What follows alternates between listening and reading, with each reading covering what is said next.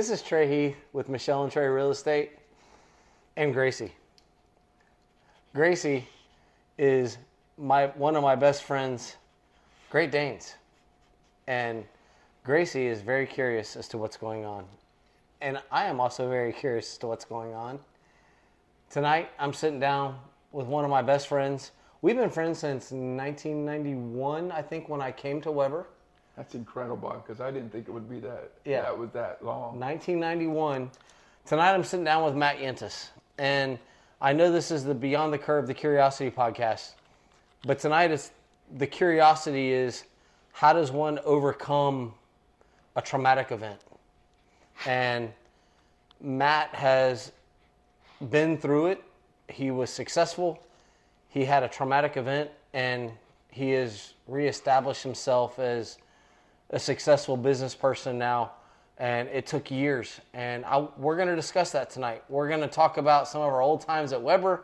We're going to talk about people that we had fun with, and we're going to talk about the the the event that kind of shaped his life. And I don't know how long this podcast is going to be. It could be an hour.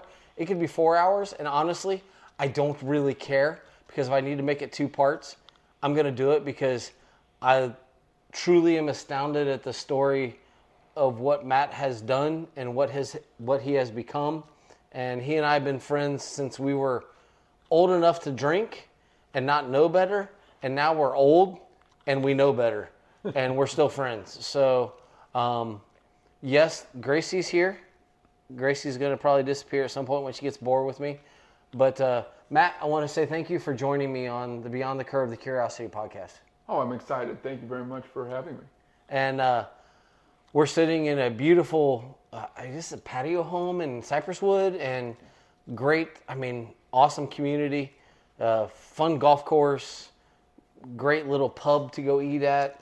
And I will tell you, that's a huge ac- accomplishment from where you were not too many years ago. And I think it's awesome to think about the fact that we're here. So, first of all, nineteen ninety-one, I was a sophomore in college. I had okay. transferred from Lees McRae, and your dad was the president of Weber. That's correct. Incredible. Yeah. Yeah. um, you know what? And you lived, what was room, what room was it? At the very end. At the very end of the hallway with Ross. Ross was it, Smith. Was, was that three fourteen or three fifteen? I think three fifteen. three fifteen. I was in room three twenty. Across the hall, catty corner to you. Yes. And then the, the Jeff room that Smith. was... Remember Jeff Smith? Yes, behind. Jeff Smith. Yes, because Jeff Smith actually, Jeff Smith actually one night, I was being Trey Heath, and Jeff Smith decided to pick me up against the wall, and my feet were dangling, and he told me that I needed to stop being obnoxious. Really? And I could not walk because my feet were not touching the ground. It was in the dorms? Oh, oh yes. Oh, yes. I oh. never knew that. Oh, yes. Now, Manny Schwartz was mm-hmm. the R A, and he lived next to me. Yep. And on the other side was a gentleman by the name of Scott Drake. Do you remember him? Ooh. I, He's yep. the guy that wore the nineteen eighties shorts with the piping along the... Yes, yes, yes. And he had tube socks and these old high tops that he always wore... And he dated, um, oh, what her? She was a secretary for Doctor Milliken. She, oh, she dated. You know what? And that girl's a freak. I'm sorry, but that is exactly what it was. Hey, it's all coming out today. It's all coming out. She was a freak. I don't think. I think Scott was too. But you know, yeah, it was kind of scary. I remember.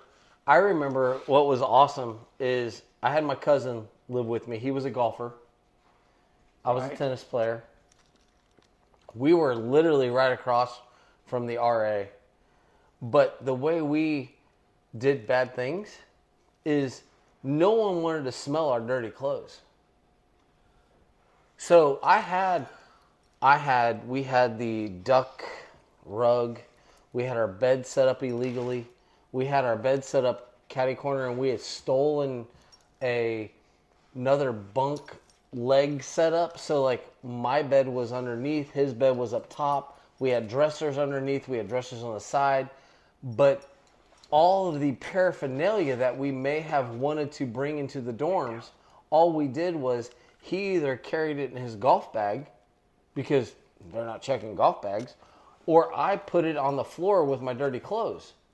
So when they would do room checks, right, they're not checking that stuff. That stuff stinks. No. So no, not a bit. We literally had a party in our room all the time because, well, guess what? We're not checking. I'm, and I don't fault them. I, I would, I if I was an R A, I wouldn't have been checking that stuff either. Right. But we got away with.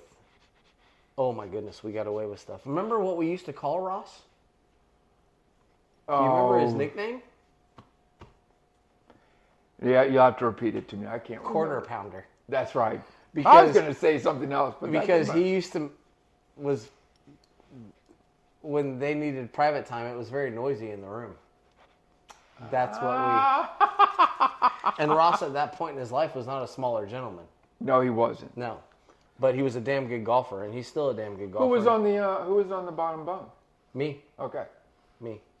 I think. How do you get out? Wait a minute. How do you get? Maybe I was on the top. I'm not sure. I think you're on the top. I was on the top.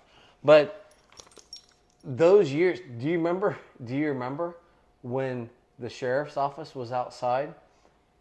Do you remember the guy named Chilwell? Yes. And they were outside because someone had come to the dorms with a shotgun. This is Babson Park. Hey, Gracie. I got to be on camera. This was Babson Park. Right. And there was there was a dude that got angry at another dude for stealing a girlfriend or something. And he came on campus with a shotgun. I do remember that. Yes. That's incredible. So the, we had great times. And that's what our youth was, twenty-one, twenty-two. I don't know how old you were. I was twenty-one, twenty-two. Something like that. What are you now? You're fifty. fifty, fifty, and I'm fifty-four. So okay. Three years. Yeah. Yeah. So, but the dorms, when we were at Weber, it was two hundred fifty, three hundred people. Yeah, it was. Yeah. I, when Dad came on as president, it was one ninety-nine. And he actually was, they brought him in to talk about closing the school. Where were you born? I was born in Goshen, Indiana. Okay. Now, did you live in England?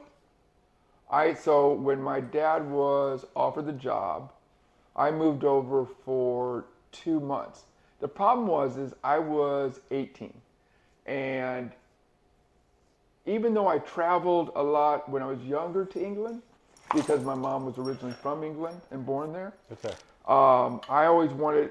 They never thought about um, making me a, a um, citizen. Ah. So actually, my sister is part um, had a British citizen. oh, I had. I is, that, is that mom? No, it's someone oh. else. Someone from Wales Point. Oh. I don't know if I left something there or did I had lunch there. I had the shrimp and grits, by the way. Oh. I will just tell him. Sorry, I can't talk right now. There we go. um, by the way, Wales Point. Lake Wales, if you're in Lake Wales area, downtown Lake Wales, great restaurant, locally owned, veteran owned, and they have yes. a full bar, and they have great cuisine. They do karaoke. By the way, tonight, it is... Is it correct? Yes. The margarita, five dollar margaritas because That's of Jimmy right. Buffett. Yes. And no, you had recommended shrimp and grits, and I had them today, and I just want to let you know delicious. They are delicious. Delicious. Down home right so, there. Wales Point getting a shout out tonight on the podcast, and uh, um, but back to so you, you weren't you did not become a citizen of England. No, your sister is. My sister is not anymore. I think it kind of got um, you know tapered out. Okay. Okay, but my mom holds both passports. Oh, really? Yes. Okay. She's an American citizen, but she holds a British citizenship as uh, as well. So, because your dad, your dad loves that. I don't know if it's the culture. That, what, what is your dad? What did your dad find so appealing to that? Because he really embraced that Scottish English culture even when he was the president at Weber, he I remember those moments of him talking about that and, and going over to there. He loved he loved Scotland, and that's why they bought a home there, and then just after twenty years sold it. You know, because they thought, you know, we're getting older, yeah. maybe we can't travel as much. We proved that wrong when we went to Rome two years ago, and then they went to Paris last year. So that was good. Um, you know, I don't know. It, I think it was the culture, the experience, the food. I mean, nothing's processed. Oh, come on. But you can't food. The food. The English, the English and the Scottish, what's their, what's their, they have haggis. Like, we can't really dive into... No, you're right. But I'll tell you, the fish and chips, I'm telling you, every time I went to England, Trey, there was there was, there was a place called the Codfather. And it was outside. And after we got off the plane... They got I their mean, marketing was, from America. And it was fantastic. You know, the, uh, the fish and chips wrapped up in um, newspaper. Oh, yeah, yeah. Oh, and I could, I could, now, maybe I can't crazy? do it now, but I, um, when that time, I used to be able to down two of those bad boys. But I will tell you, like, I think, I think the, the British culture, the, the, the manners, the, oh. that kind of stuff, I'm not a, I'm not a fan of their food, but just having that cultural diversity is, is amazing. And, and you being, you being a part of that and, and, you couldn't have been ignored. It didn't. It didn't. It didn't escape you. No, from those. No. Um, but let's go back to Weber. We had some great times. It was a small school. When I say like two hundred fifty to three hundred students, you knew everybody. You were either an athlete or Matt Yentes. Yeah. Yeah. I mean, and I'm not saying that as in light. You were not an athlete, but you supported everything that was happening back in those. That was back when Sabah Gym was carpeted, and we yeah. we just we just had free roam of, like, we could do whatever we wanted. And that's true. You had this flair of, I don't know where you learned it from, but you would and I you would take people on adventures for fun, and it would be a trip with Matt Yentes. You did those. You, I don't. You would go to Halloween Horror Nights, or and this was when you were a student, right? No, I agree with, yeah, but, but I also but, did it when I started to work there. Yeah, but what, what, what led to? Because I was an athlete. I played tennis. My cousin was a golfer. Manny Schwartz was a cross country runner. Like yeah. we. There was Scott Scott uh, Remington. Yes. Which, by the way, he's running restaurants now. Like, how how crazy is that? He left the, the car business? Oh, did he? Was he out of well, the car he left business? The restaurant and went to, he does sells classic cars. Oh. Yes. Oh. And has classic cars. Oh, he's living the dream. Pretty interesting. I mean, yeah. It really is. But yes, he was doing the restaurant. And then he went to classic cars. But we were... We were, let's put it this way. You would go down for breakfast in the morning from the dorms. And the ladies, this was this was how old Matt and I are. The ladies would serve you breakfast. Yes. You would go through correct. the line. Would you like hash browns? Yes, I would love hash browns. Would you like some eggs? Yes, I love some eggs. I love bacon. And they would serve you breakfast. But you know, when we did that, you know, and we, because we, you would, again, I think it was a small family. Yeah. I consider it a small family. So you got to know everybody there at Weber. And when you were saying that before, but the nice thing about it was we could ask for more. Yes. And they gave it. I mean, they didn't, oh yeah, no problem, Matt. You know, it's like, now some they may have uh, skimped on, but yeah. we got their extras. So uh, my question for you is, is you have this personality that we're going to touch on later. But I want to dive into where did that start? Because while you were a student, you started doing these, like, hey, we're all going out with Matt tonight.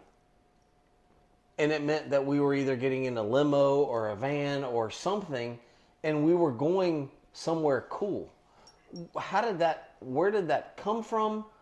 where did that, what what made, what created that?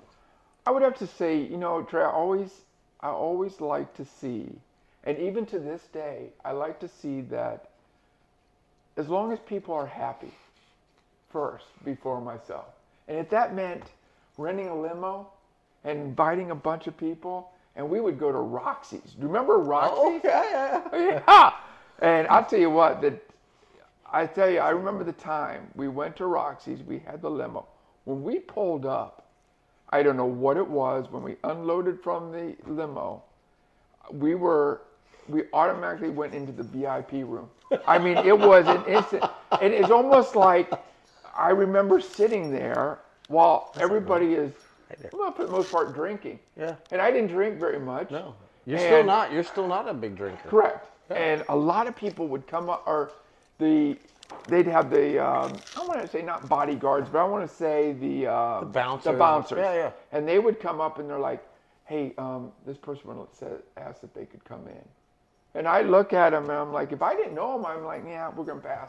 And they would hold them back. I mean, I thought as a myself, college student, as a college student, yeah. And I'm like, that really works.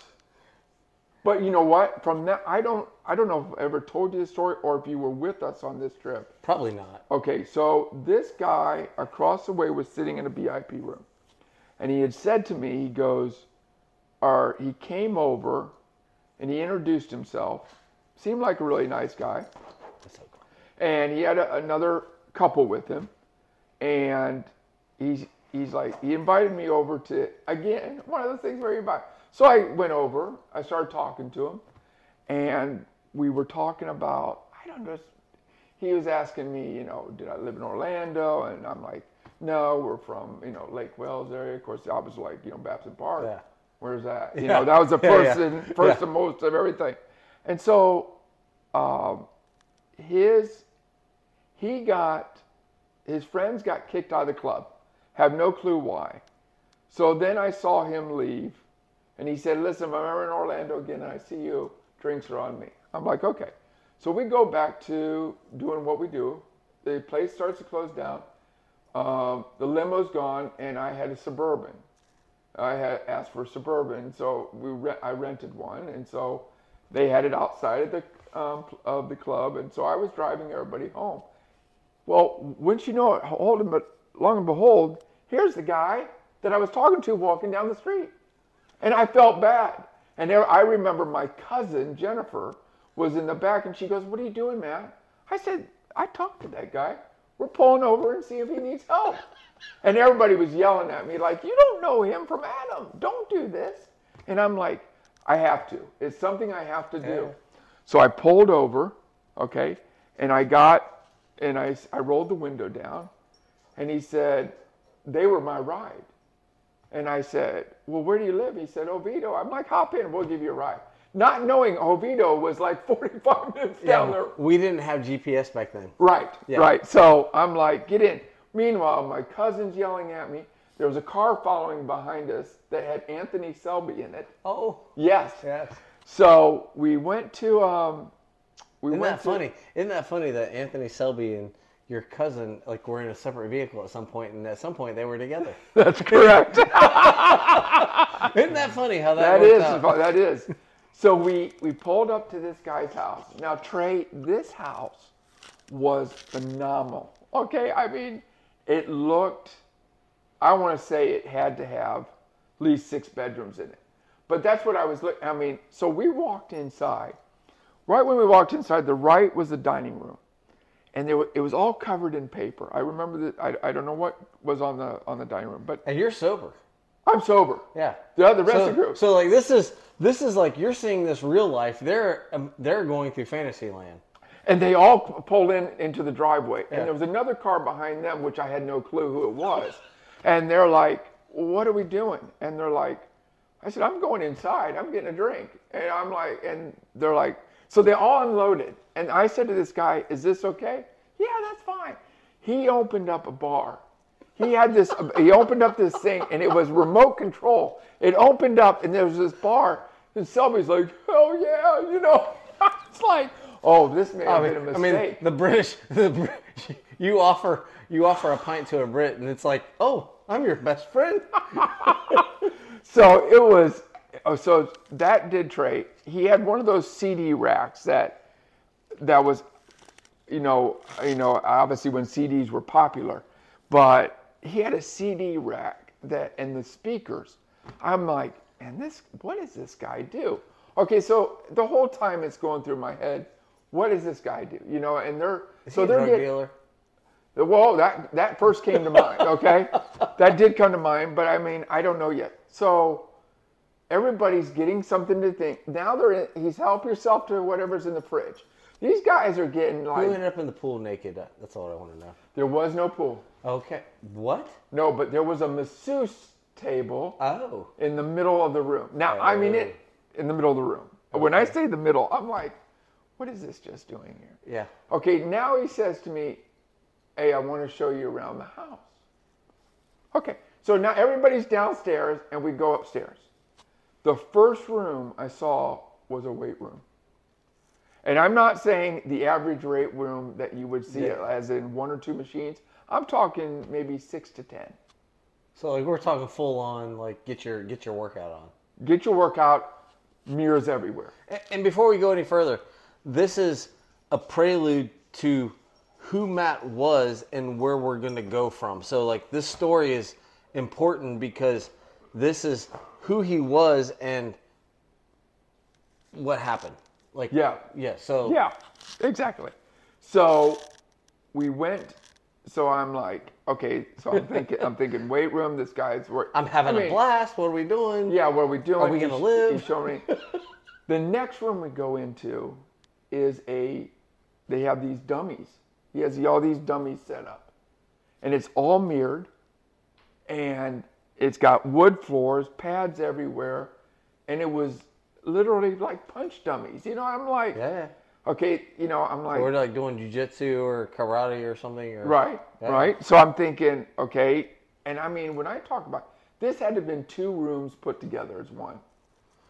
Okay, so then he's like, I want to show. You. So he showed me. Now we go That's to his bedroom. Okay, king size bed, and he has cameras up in the in oh. the bedroom. And I, I'm and this okay. is in the nineties. Yes.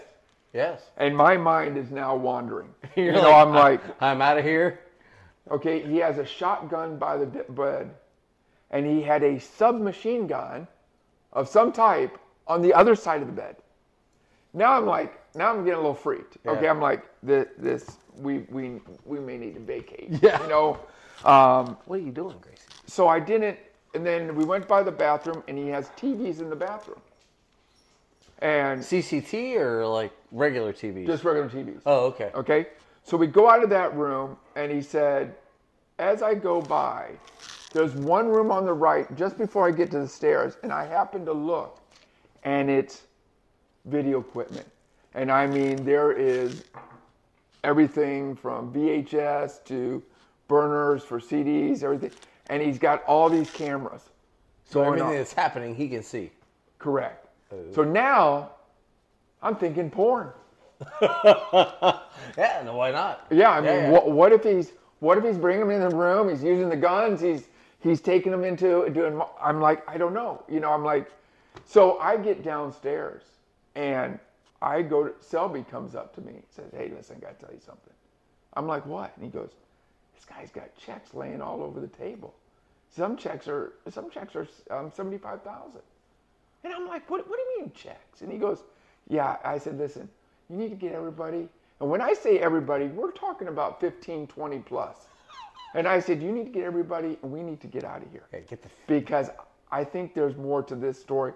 I'm like, I just went upstairs, and I'll explain it later. So he's trying to get everybody, and. This gentleman, I can't remember his name. I wish I could. He said... It's probably better. Yeah, it's probably better. True. He's like, "Hey, why don't you come into my office? Let me give you a card." I'm like, you know, that just doesn't sound right, but okay. I'm like, you know, at this point, might as well. I'm like, yeah. You're we... twenty-three, twenty-four at this time, right? Like, yes. Yeah, because yes, I'm it... twenty, twenty-one at this point. So, yeah, like, it, it's... You're, you're still, like... wet behind the ears, as they would say. Yeah, yeah. yeah. But, but, but I'm having fun. I'm. This is what I want to do. Exactly. Okay. And, you know, and I'm thinking at this point, I said to him, I said, I really have to go. I got to get these people back. You know, I'm kind of the D D. And, and he's like, I, I understand. He's like, well, let me just give you my card. So we walk in, and there's a big picture of the world on his on the back of behind his desk. And I said, wow. And he's got pins everywhere. And I'm like, pretty interesting. He said, yeah. He said, I got to leave out for, and he said, to Iraq. And I said, oh. And I said, uh, when are you going to be back in town? He says, probably about three months. He goes, I'm here twice out of the year. And I'm like, oh. I'm like, well, he goes, um, I work for the government. I um, I, te- I uh, make videos and teach um, martial arts and SWAT. Oh, well, then now it's like, yeah. Okay, there's the cameras, there's yeah. the weight room, and now the, and he goes, you probably thought something else. I said, yes, I did. And so um, he gave me his card. He said, when I'm in town, I'm gonna give you, I'm gonna give you a call, and we'll get together at Roxy's or wherever you want to go. And he goes, you've been, he said, I appreciate the ride. Um, can't thank you enough. And I said, not a problem. I said, I hope these guys didn't, you know, each out of house and home. He said, no, he said, they need to be cleared out anyways. And we left, and that was it. And to this, I was like, I never heard from him. I never saw him at Roxy's again. But I just thought it was interesting. Come well, to find to out. How many times did you go back to Roxy's? I would have to say three times. Okay.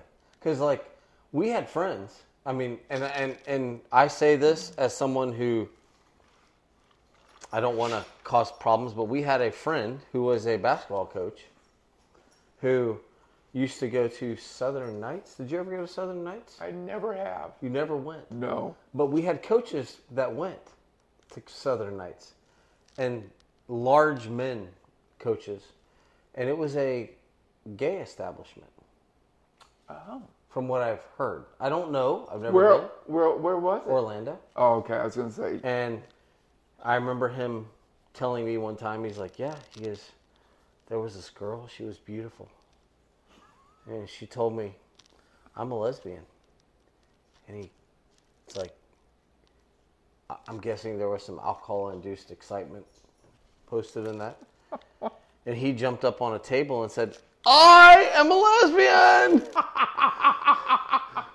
And that's great. I didn't know if that Weber, because Weber is, is for those that don't know, we're sitting right now in Dundee. Winter Haven is the largest town in the area. It's to the east of Dundee. If you go south, six miles, seven miles, you're in Lake Wales. If you go six miles further south, you're in Babson Park. And Babson Park is, there. Well, back when we were going to school, it was groves. Just groves. Just orange groves and a railroad track. And that was it. That's right. So when Matt says that he collected a group of students and they all went out one night, this is like these kids have come out of the holler and they're going to the big city. And yeah. They all came here willingly, knowing what Weber was. But that was the fun, was you're here, you're safe. But then we're going to the city and our hair is down and we might get naked. Like that was that was that was the case. And and we've been to parties where that may have happened. Yes. Yes. Yes. So but I want to dive into as we as we get further. Oh, oh my goodness gracious, we just killed the clock. Grace. Gracie Gracie's a one hundred sixty pound Great Dane that just loves she's she's she's kind of curious as to why people are sitting in her chairs. But uh, I want to get into, you were not, because at Weber when, in nineteen ninety-one, you were an athlete at Weber, or there was like fifteen people that weren't athletes. Yeah, I wasn't an athlete. No, you weren't an athlete. No. Your dad was the president, so that made sense. You, you, my dad was the tennis coach, so I got to go to school for free. Right. I got to play on a really good tennis team. You were a part of multiple athletic teams because You just liked the people around. So you were a part. You went to a, you went to tournaments. You drove vans. You did. But you also started, let me start my career while I'm going to school. And you worked. That's correct. Where did you work? Went to a, well, I actually, I'm trying to think about it. I went to, started working at Walt Disney World. Okay. Yeah. You so you were working for the Big Mouse. Big Mouse. It was nineteen eighty-eight. So you started working there before you went to Weber. Actually, when... I think when uh, um, actually when I came back from Eng- or England. Okay. Okay, because at the point I didn't know what I wanted to do. So it was do you, prior. Do you know what you want to do now? I don't. Okay. I don't. I, I just wanted to make that clear because I'm fifty-one. I have two degrees and I still don't know what the hell I want to do. So I just want to make sure, like, it's okay if you don't know what you want to do. It's okay. It it's, is it's okay. Fine. No. So so at at nineteen, twenty. You you didn't know what you wanted to do. Let's go work at the Big Mouse house. Yeah, so nineteen yeah, so when I came back from England, I started working at Walt Disney World. And which was a huge employer in our oh, area at the time. Yes. Yes.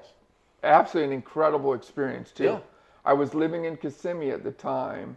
Or when I came back, actually I was living in Winter Haven, sorry. Repeat or erase that. Hey, Gracie. I was living in Winter Haven. And I started working, so I would drive back and forth from Winter Haven to to Disney from nineteen eighty-eight till, so my father came over, back over from England in, I want to say it was in nineteen ninety? Isn't it weird how we can't remember that stuff? Or nineteen ninety-two. I want no, to say it's nineteen ninety. Because he was president when I came to Weber. Okay. I so, came to Weber, I came to Weber... I went to Lees McRae. I graduated in nineteen ninety, and I went to Weber, Lees McRae until nineteen, the spring of nineteen ninety-one. Okay. And then I came to Weber in nineteen ninety-one, the fall of nineteen ninety-one. So in nineteen ninety, he came to Weber.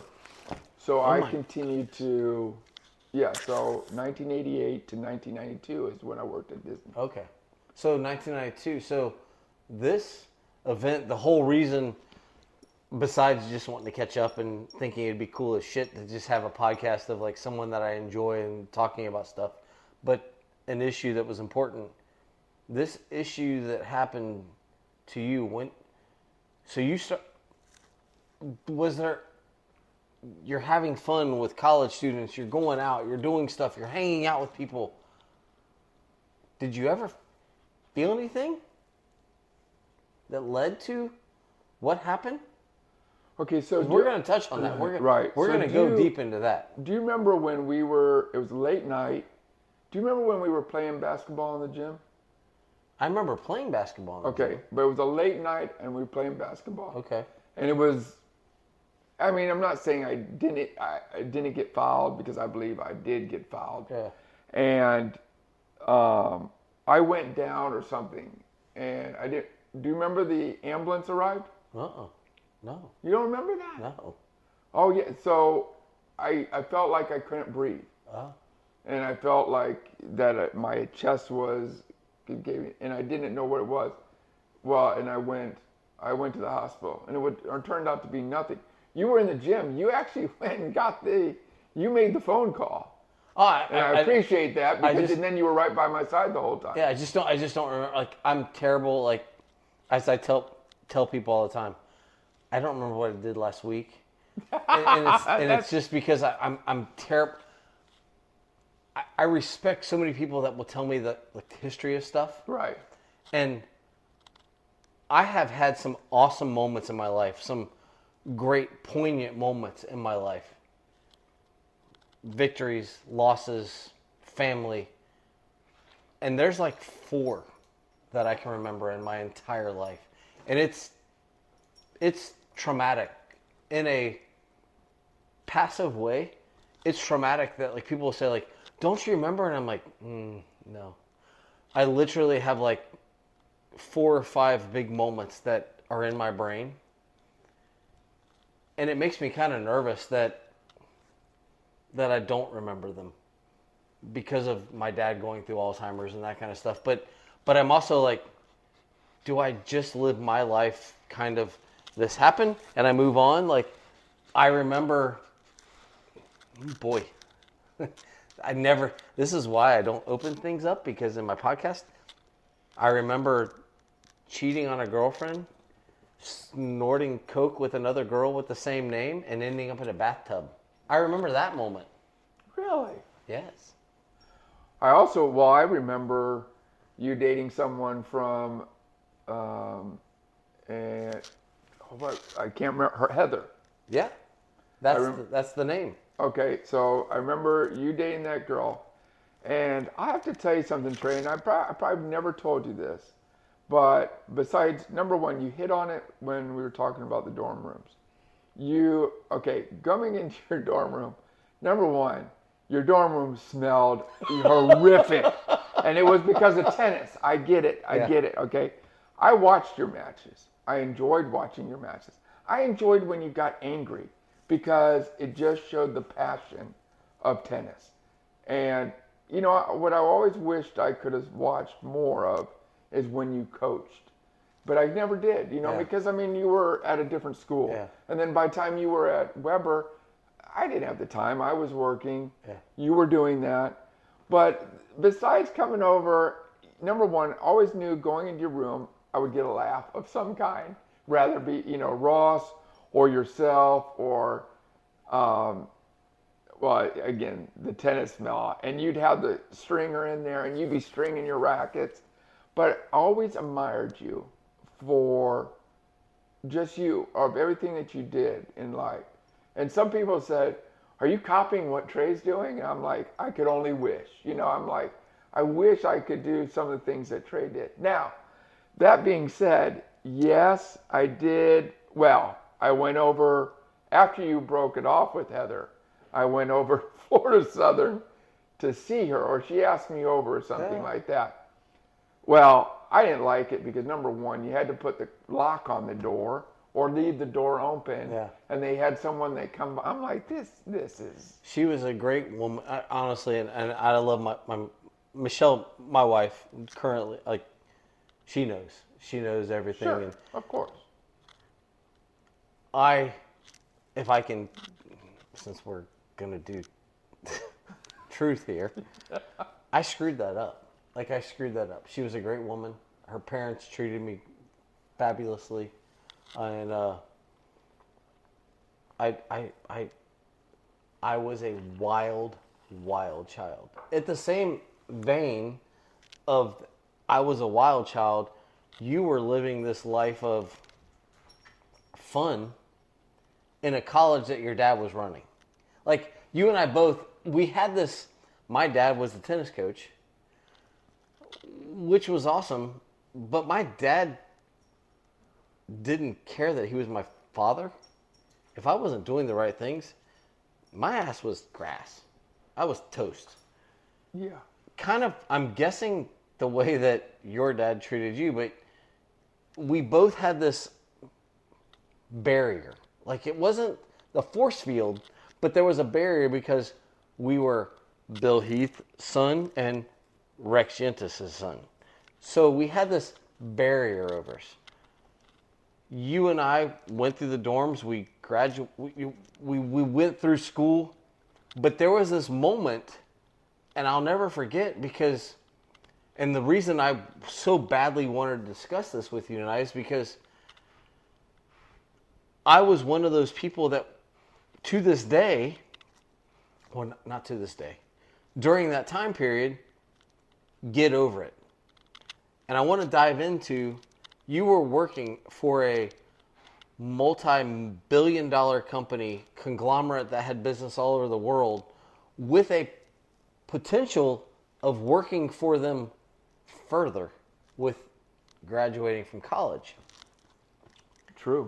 And then one day you're driving to work, and what happened?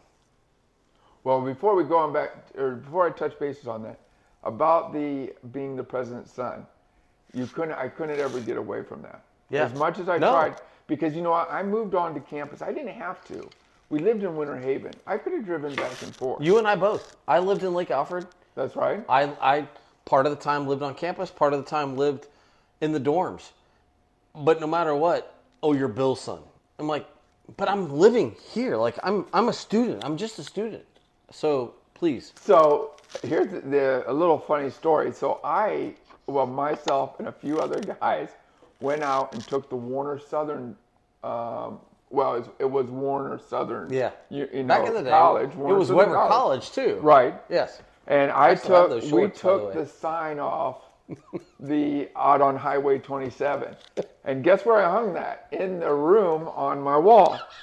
And along with some other signs that, yeah, yeah. you know, we took out off some streets. Which is amazing. You did this sober. Yes. And you that's what everybody so said to me. You're more crazy than me. I did stuff drunk. You did it sober. I feel like I'm more normal than you because you did it, you did it sober. I did it sober, enjoyed every single minute of it. But there was one day I get this knock at the door. Now, I don't know if you know this, but we sold drinks out of, uh, but it would be soda. You know those little chugs? Remember yeah, the chugs? Yeah, yeah. You used to sell the chugs. At your dorm? Out of the dorm room. No. So I was able to make cable bill every month with selling all this stuff. You know, and I don't know if you remember, I had a couch, a chair. We separated the room with these drapes coming down. It was kind of interesting, but um, I remember the knock on the door, and I'm like, you know, I don't think we had a peephole or anything. And I'm like, no. Who is it? And uh, it's your father, Rex Yentes, President Yentes. And I'm like, oh, crap. And I'm did like, you say, oh, crap, or did you say, oh, shit? I probably said, oh, shit, because I had the Warner University. So I said... I said to whoever was in the room, I'm like, okay, just, I'm like, try to act natural. You know, I don't know what to say at this point. Act natural. So I opened up the door. I said, what can I do for you? And he goes, I, I just came to see how you were doing. And I'm like, oh, I'm great. And he said, well, well, can I come in? I'm like, yeah, no, I mean, it's kind of messy. And he goes, you're not a messy kind of guy. Let's just let me in.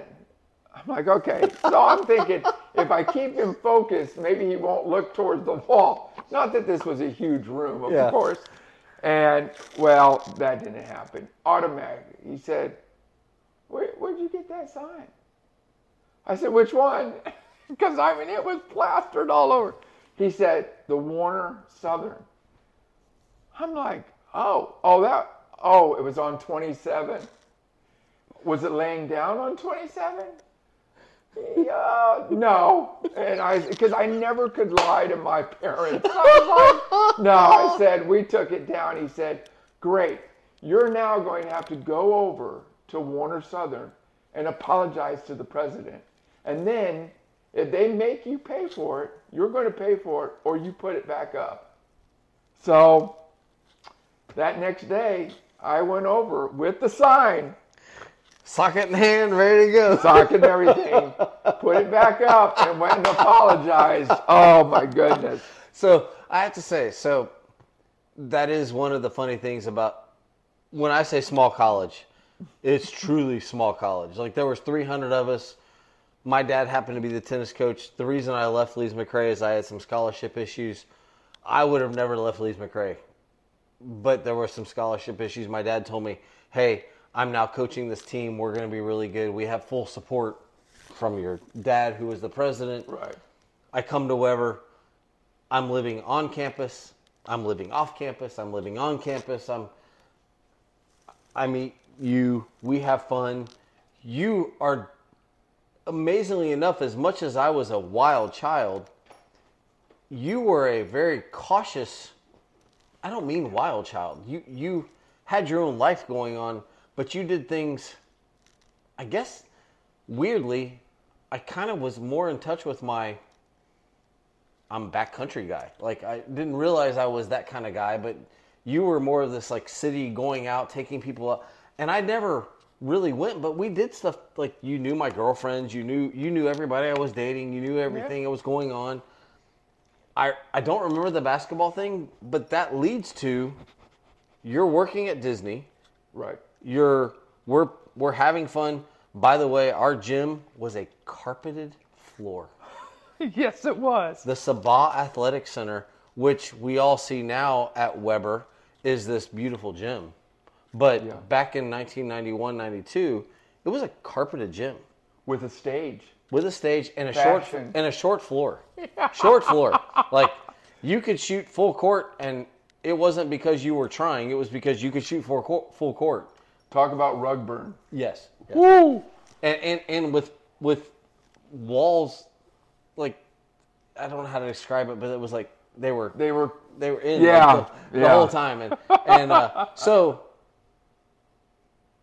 You're working at Disney, you're going to Weber, you're not an athlete. Everybody is an athlete except except for a very slim few. Right. Um, we had a lot of Northeastern people coming. Your, but we didn't think anything different about Matt Yentes not being an athlete. We thought of Matt Yentes being, a, he's one of us, he's here with us, because there was only three hundred of us. We had people from the Bahamas. We had people from Trinidad. We had people from all over the world. And you just happened to be one that was working. And, oh, you're the president's son, so it makes sense. Right. What happened? What day and what happened that caused you to, the whole reason I wanted to sit down with you tonight, what happened? What, what, so, what happened? Um, You know, I, I, I see, I feel like sometimes, Trey, I was burning the uh, candle at both ends. And when I say that is, you know, there'd be, I'd be out till two a.m. in the morning, but yeah. then I'd have to be out, I'd have to get, be up at six and be at Disney by eight. And you for know? for us, for us at Weber, it was fine. We skipped class. Yeah. But for you, it was a, a problem. It was a problem. And, I, you know, and I think... I got wrapped up in because I mean I wanted to be out with everybody, yeah. But at the same time sober. And but I burn, wanted to be. But some most of us weren't. We burned it down, and you were taking care of us. Right, and then I would yeah. go, and then I would go to work, and but it was a it was a Thursday, and um, I I was working. It was full time, or I was full time at Disney, so I was working full time and I was going to school full time. Yeah. Yeah. So it was a Thursday afternoon. I was, um, I had gotten off work. I can't say it was a stressful day because I really don't, I don't remember. So it happened on the way home from work. It was happening on the way home. Okay. So I pulled out of the Grand Floridian is where I worked, and it was a slight rain, just a light rain, not nothing big, um, but it was enough to, it was just a slight rain. Um, I pulled off of, so if you're exiting out of Disney, I got on the ramp to pull off. Not the ramps that are like now, you know, yeah. but I pulled off the ramp to get onto I four going south. And as I did that, as I rounded the ramp and I got onto I four, all of a sudden I felt, uh, I felt my body tingling. And when I say tingling, it started with the feet. So like if your feet were asleep, you know, you get that tingle feeling yeah. and it gets, it, okay. So my feet were, ting- were tingling and, and then I felt it moving up. So I, you know, from my, from my feet to my ankles, to my legs, I felt all the tinglingness. And I felt like I was numbing, you know, like, like something, because from there, you know, I couldn't feel my I, I couldn't feel my hands, and then I felt my heart rate starting to increase. I mean, and you could actually feel the heart rate increase. Yes, I felt it, it just yeah. rapidly pounding, and I'm like, you know, and I'm I'm like, what, what's going on? You know, I'm in, in my head, I'm just like, what's going on? And then I started to feel my my whole face started to tingle, and you know, my lips and.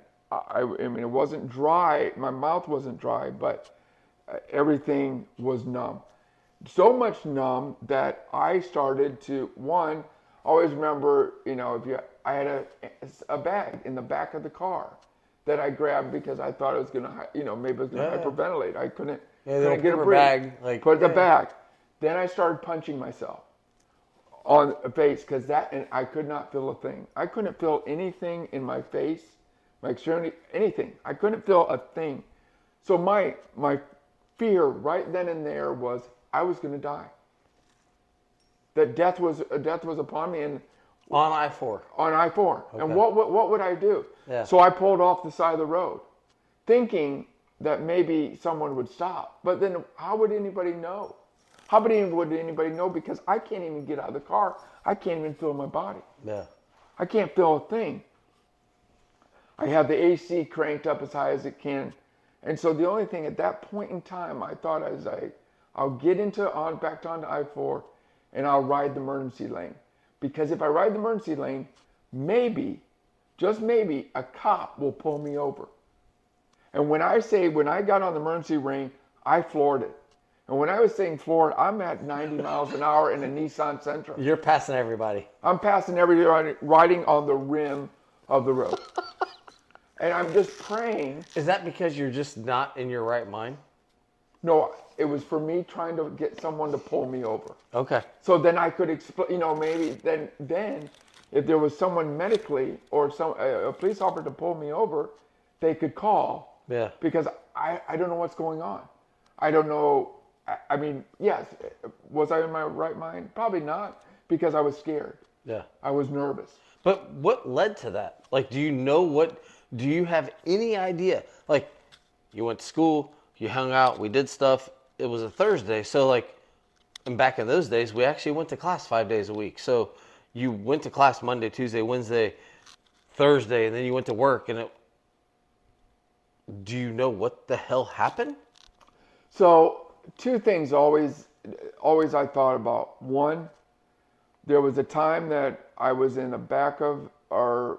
The, when I worked at the Grand Floridian, we didn't have much storage. So we had these um, tractor trailers parked out in the parking lot where the employees parked. And I was in one of those one day, and as we were moving a, a couch out, you know, you'd have to, there weren't steps. You had to come off the truck, get down, and yeah. then everybody handed down. I fell out of the back of the truck one time and fell, you know, awkwardly on my back, and I was taking some pills that, you know, because it was workers' comp. Yeah. Part of me said, part of me thinks it was those that may have triggered it. The other part that I feel it was triggered is stress, because I was doing, I was staying out till two a.m. doing, you know, yeah. what I want to do, and then I was working to do what I want to do. Because did I love Disney? Absolutely. Yeah. Was it the best four years? Absolutely. Would I go back? It, I I tried. I mean, I did, but. Yeah. But, you know, people, when I said to people, people said, oh, why'd you leave Disney? Well, I never, I was nervous. I was not nervous, but I didn't want to, I was embarrassed to say to them, I left Disney because of anxiety. That's the reason I left Disney. Yeah. It's not because I was going to, I wanted to focus on my school. I mean, I did, but I mean, it was anxiety. That, or I mean, because, well, let's, uh, at that time, we didn't know it was anxiety. Let's yeah. go, I should back yeah. that up. Yeah, because we, we, we didn't know, and you kept it somewhat quiet, but we, we kind of started hearing stuff. But, so, let's go back to okay. your, you're going down I four. So, nobody pulls me over. Yeah. Okay, I so get, you get up. to twenty-seven. I get up onto twenty-seven, I round the bend. And, you know, at that time, it was Circus World yeah. was there. Okay, there's a seven eleven. The seven eleven is still there to this day. It's thirty miles from there to Weber. No, no, but the seven, not the seven eleven on right across from Circus World. What, oh, what yeah, Circus yeah, World? Yeah. Posner Park. You know yeah. the one that's right next to the racetrack? Yeah, yeah. That's the seven eleven I pulled miles. in. And they, is it thirteen miles? thirty miles. It's thirty miles from? thirty miles from there to Weber. Yes, that's right. Okay. So I pulled into the seven eleven. I opened the door of my car and fell out. Fell out feeling nothing. Fell out like you couldn't. I fell out. I fell out on the concrete. Just you opened the door and. Yes, opened the door and I tried to. I tried to move out. I couldn't move anything and I fell out. So now, now you're drunk. You're a drunk person trying to get help. You would think yes, yeah. yeah I, I fell out. When I fell out, someone in another car was right next to me. Rushed into the, rushed over. People from the seven eleven came out, and I, I couldn't talk. I mean, I, that's how bad it was that I was, I was mumbling. I was, I was like, you know. And someone said, all I remember someone saying, "We need to call nine one one." And I don't know who did it. I don't know if it was a, you know, what, if it was a clerk in there, but they called nine one one. I remember the ambulance coming over. I remember they put me in the back, and my heart rate had tripled. Oh, oh time out. Okay. Tripled? Tripled. So what are we shooting at here? Because, like, triple for me would be, like, one fifty, one... Higher. one eighty-five? Holy shit. Yeah. Something, it's something in that neighborhood. It was in, it okay. was high. Okay. Okay? And it was high for like that for forty-five minutes. And yeah. you don't, and I guess the scary part is, is you don't really know why. Don't know why. Don't know what happened. I'm just, you know, I'm just nervous. Is it because you're the president's son? No. I don't think that do, was. Do you know what I mean? Like, yeah, yeah, no. Like, people are like, well, well, what caused it? Like, oh, maybe you had the pressure of you had a your work. You're going to school for free. I mean, we both yeah. were. We both were yeah. very fortunate. We got to go to school for free. Very fortunate. You had a cool job. You're working at Disney. You're yeah. on a management track of Disney. You and I've talked about that privately about your management track of Disney. Yes. It's not like it's not like your life sucked. So, excuse my French. What the fuck happened that you all of a sudden you are falling out of your car at a seven eleven on Posner Park? I don't know. And I couldn't tell you to this day. Yeah. I have no clue. And that's what I'm curious about. And that's and that's when sitting in there and I'm like, what's going on? Well, I know I can't drive. There's no way. Mm-hmm. And they are, they start to ask me questions and I was able to answer the questions. I gave them my parent, my my sister, our parents' number and everything. Yeah. So my mom and my sister drove up there. You know, they called and said, "Listen, your son's," you know, I I don't know what they called it at the time. I don't an know epi- if they probably an episode. An episode, probably did exactly. And um, and so I remember when they got there, I was I was. I was back to, I felt like I was back to normal, if that makes sense. Yeah. I, I felt like I could, you know, I could feel everything and, you know, but I, I was nervous. I was like, what happened? And then I was trying to explain to my mom and my sister now um, that I, you know, what had happened, how I got to seven eleven. And so I remember them driving me home. And I rode, I think, with my mom and my sister drove my car home or something like that. And I'm like, you know, I, I don't I don't know what's I don't know what's going on. I you know and and you know, my mom's like, well, you know, tomorrow we'll see if we can make a doctor's appointment, see if there's. And I'm like, no, I gotta work. I, I gotta work. I mean, you know, I gotta go to work. And I said, it, you know, I, I don't know what it is. And so the next day. I drove. I stayed at the house. I left to go to work, and it happened on the way to work. Yeah, that's but the, and that's the one I remember is you were on twenty-seven and yes, over, but I got onto I four. I had just got onto I four, and I started feeling like I was it was coming, so I turned around, and I came back, and I said, "I've got it was starting again." Yeah. I, I, you know. And, and I, I remember, I think I was told to try to fight through it. And I'm like, I don't know if there's anything. I'm like, this is happening again. And that's what I want to touch on is, is this journey that you went on. You had friends that liked you. But we all were like, ah. At that point in the nineties, we didn't know. We didn't know. We didn't know this was a thing. And you're going through this, and we're like, dude, you just got to fight through it, be tougher, blah, blah, blah, blah, blah, blah. And you, you fought through it in a way that we made, we made fun of you, but we also, hell, Matt's doing this. We're all going to go with Matt. Like, I want to dive into that a little more of, you went through this. How? What was the total years before you kind of got your freedom again? And I want to dive into. I don't. I want to dive into that that that story of in the middle of. See, it started in nineteen ninety-two. I mean, I still, I still, and I mean, and and we'll we can, you know, I still take medication to this day. Yeah. I mean, because... But you, you have the capacity to be solo. I do, to a certain degree. Yeah. It's to a certain degree. So ninety-two till, wow, um, at least ten to fifteen years after that. Yeah. And, and so that's what I want to touch on is, and this is someone that I care immensely about, so I'm not making fun. We've talked about this. Um, we've talked about this a lot. Um, but for ten to fifteen years, you worked at Weber.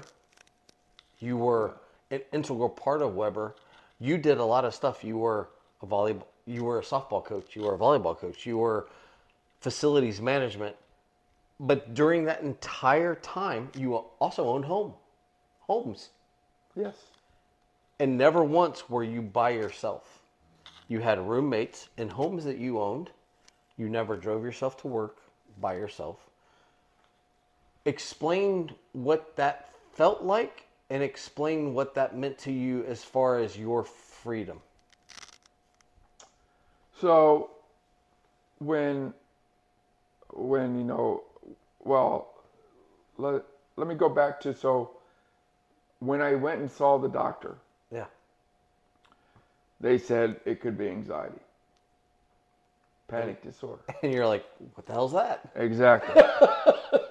And they said, it's a fear of fear of something's going to happen.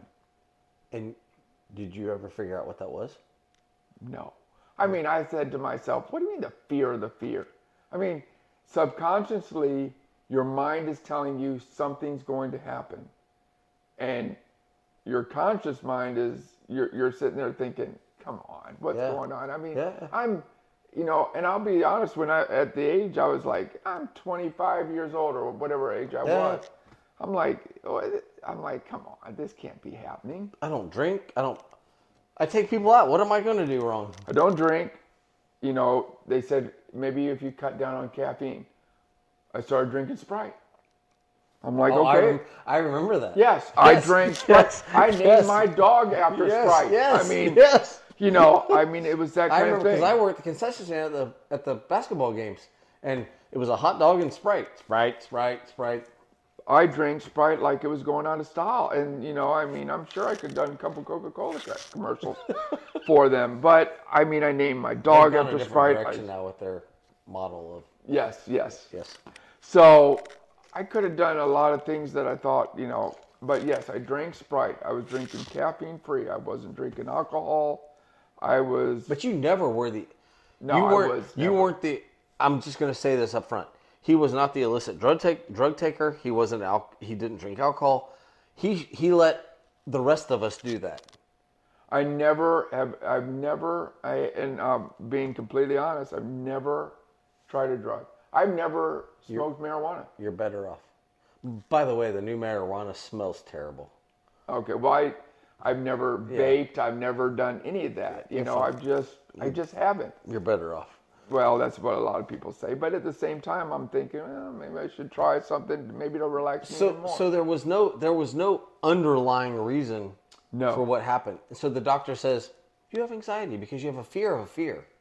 And you're trying to think about, I'm going to college and I'm working. What's my fear? My fear. Like, and over the period of time, we'll jump forward and jump back.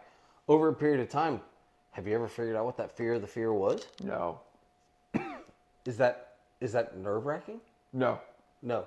No, I decided that, you know, I just have to live with it. Okay. Because okay. here's the thing. You never can die from anxiety. You can never die from a panic disorder. That's a damn... Can you say that again? You can never die from it. That's awesome. That is... It can drive you to the brink. Yes. But you can never die from it. Okay. I like it. It's written everywhere. I mean, I can't tell you how many times I've Googled it. There's no way that I can die from it. The only thing that they said that I could happen was I could pass out. And if you passed out, your body would calm itself and you would be fine. Now, guess what? I never passed out, unfortunately. And you know what? I think, you know, gosh, if I was driving and I passed out, That'd you know, terrible. that would be worse. Yeah. But every book, everything that's out there and everything that I have been through has proven can't die from it. I feel like my illicit drug use and my alcohol stuff that I did, I feel like we're about the same thing, because as long as I didn't drive, I would just pass out. I could die yeah. from those. Right. So, but kind of the same feelings, like you used to protect us. You know, like, hey, I'll make sure you guys get home okay, and, and, and but diving back in. So you've gone to the doctor. With the doctor, they um, prescribed me point two five of Xanax. Okay. Is that just to ease the nerve? That was to, to try to keep you, you know, if you felt like one coming on, to pop a pill. Okay. point two five. So I did the point two five and then um, started out with that. So if I started getting the feeling yeah. that it was coming on. And what, what would cause it? Couldn't tell you. It just just came. Would just come on. It's like you could be with a group of friends and all of a sudden it would just come on. Correct. So it wasn't, it wasn't like a moment. It was something internal that you just didn't know, and you never got a feeling of what it was. No, I mean, I just, something would trigger. I would, that's how I looked at it. I something triggered, like um, I didn't want to do so, or I don't want to say I want to do something. If you remember me, if someone said, hey, Matt, what do you think about us doing this? Okay, they would come to the room and they'd say, what do you think yeah. about going out here? Okay, we went and saw they were going to do a night landing of um, the space shuttle. Yeah. What do you think about us going out there, Matt? I'm like, let's do it. We all get in the, you know, everybody piles in different cars and we head out to Cocoa Beach. And, you know, it's two in the morning. I never, if anybody said, hey, let's do something, you want to go, Matt? You know, and I'm like, yes. I was always on board to do something. Yeah. You know, I, I mean, know. I thought hey. it was great. Yes. I thought, let's just do it. Let's have fun. I never once thought about, you know, was there, oh, wait a minute, I got to go to work. I never thought about that. I just, yeah, let's do it. And then we all got in the cars and go. And I think that's what, while you were going through this process, for those of us on the outside, even though we were in your inner group, and, and I hope I hope a lot of people that went to Weber back in the day see this, is we all, you were just a part of our life. You just kind of had a, you couldn't do stuff solo anymore. And and I think it was like, oh, he'll get over it. He'll get over it. And as you said, it was ten to fifteen years. We all graduated and we moved on. Well, actually, I didn't. I stayed there till nineteen ninety-eight, but and you stayed there till much longer. But you became a worker, and you became successful, and you became a homeowner, but you were still dealing with this, and you dealt with it in such a, at the time, I'm going to say, my God, doesn't he want to just do stuff by himself? But now I think about it, you dealt with it in such a mature way so that you could still live life. You just had to live life with a partner. Maybe not the partner you chose. Is that correct? That's correct. Well, you know, it, yeah, no, that's correct. I mean, I had to ask people. Yeah. And that was, that was the, I'll tell you what, the most embarrassing to At that someone, moment? At, at, that your, moment. At, at my age. Yeah. To say that I had to ask someone, could you ride with me? Now, nine, nine out of ten times, they wouldn't ask. Some people are like, oh, yeah, you know, hey, we're just going there. So, yeah, of course we'll go. But sometimes I'm like, I'm going to have to, sometimes they're going to say, I don't want to go. And then what do I do? Yeah. And now I'm nervous because I really need to go to this place and I can't go. Yeah. Because in my inside, I'm thinking, I can't make it there. Something's going to happen. Yeah. That's, you know what I mean? And, That's and, it. And, and that was the part that I wanted to get to was you've had this diagnosis, you have this problem. There may have been times you may you may have been able to just go just fine, but there's this fear inside of, holy What's shit! If I happen? if I get in this car right now by myself, and that was the thing I think I wanted to talk about was, you did not live solo for those years. no. because you justified or had to put in your mind, I have to have someone, something. How did you how did you get to the point that it was, I just need someone with me? You were okay if someone was with you. You drove school vans. You drove teams all over the freaking country. And nobody knew. But because you were with people? That's it. As I long as you were with I could not drive alone. Really? And when I say I couldn't drive alone, um, when I lived... I think Gracie's really comfortable. Yeah. I'm like, she's climbing up on there. Girl, I'm this like, is the oh. best podcast I've ever done in my life. Hey, guys, we had to take a little potty break. All of us, Matt, Trey, and and Gracie Girl, we all had to go potties. So we're back. We were talking about uh, the diagnosis and where you were, what happened, like what that meant, and, and getting the help and asking people for help. Yeah, so when after going to the doctor, or after going to the doctor, then it was suggested that I see a psychiatrist. And, you know, again, when someone says that, you're like, I'm not crazy. I'm not fucking nuts, man. Yeah, listen, yeah. I, you know, I'm like, I'm not crazy. I don't need, but I understood what they were talking about. And I remember the first one I went to see, Trey, it, it was this guy, at first, you know, he's like, oh, what are you thinking? And things like that. And, you know, I'm talking to him. No, I'm not laying on a couch. And he's stand, yeah. sitting behind me. You know, I was, he, you know, of course, he's like, wherever you want to sit. And, you know, just be relaxed. Um, I went to him a couple, I would say, I, I would continue to go to him. I was going to him maybe once, uh, once a week, maybe once every two weeks. There was one time he wanted to do like a deep thought conversation, and and by doing that, you know, close your eyes, and he kind of just, you know, relax and, you know, talk about, you know, your childhood, you know, and that to me I thought was strange, and I was like, I had a great childhood, I had yeah. a great, I I was like, you know, and I just felt like he was trying to bring up stuff that didn't need to be brought up, yeah. if that makes sense. And so I do remember one day in his office, I started to get a panic attack. I mean, again, just out of just nowhere. Just out of nowhere. Sitting okay. there talking, and all of a sudden I'm, you know, I'm just, I'm, I'm like, oh my God, I'm not, you know, I don't feel, and I said something to him. And he said, I like to watch. And I said, what? And he said, I want I want to see you go through the panic attack. And I'm like, how about a pill here? You know, I'm like, and, and I mean, I didn't say it straight up to him, but I'm thinking in the back of my mind, are you kidding me? Wait a minute, you're a, doc, a psychiatrist about this, and you're asking me, I want to see see you go through it? I'd like to do a study.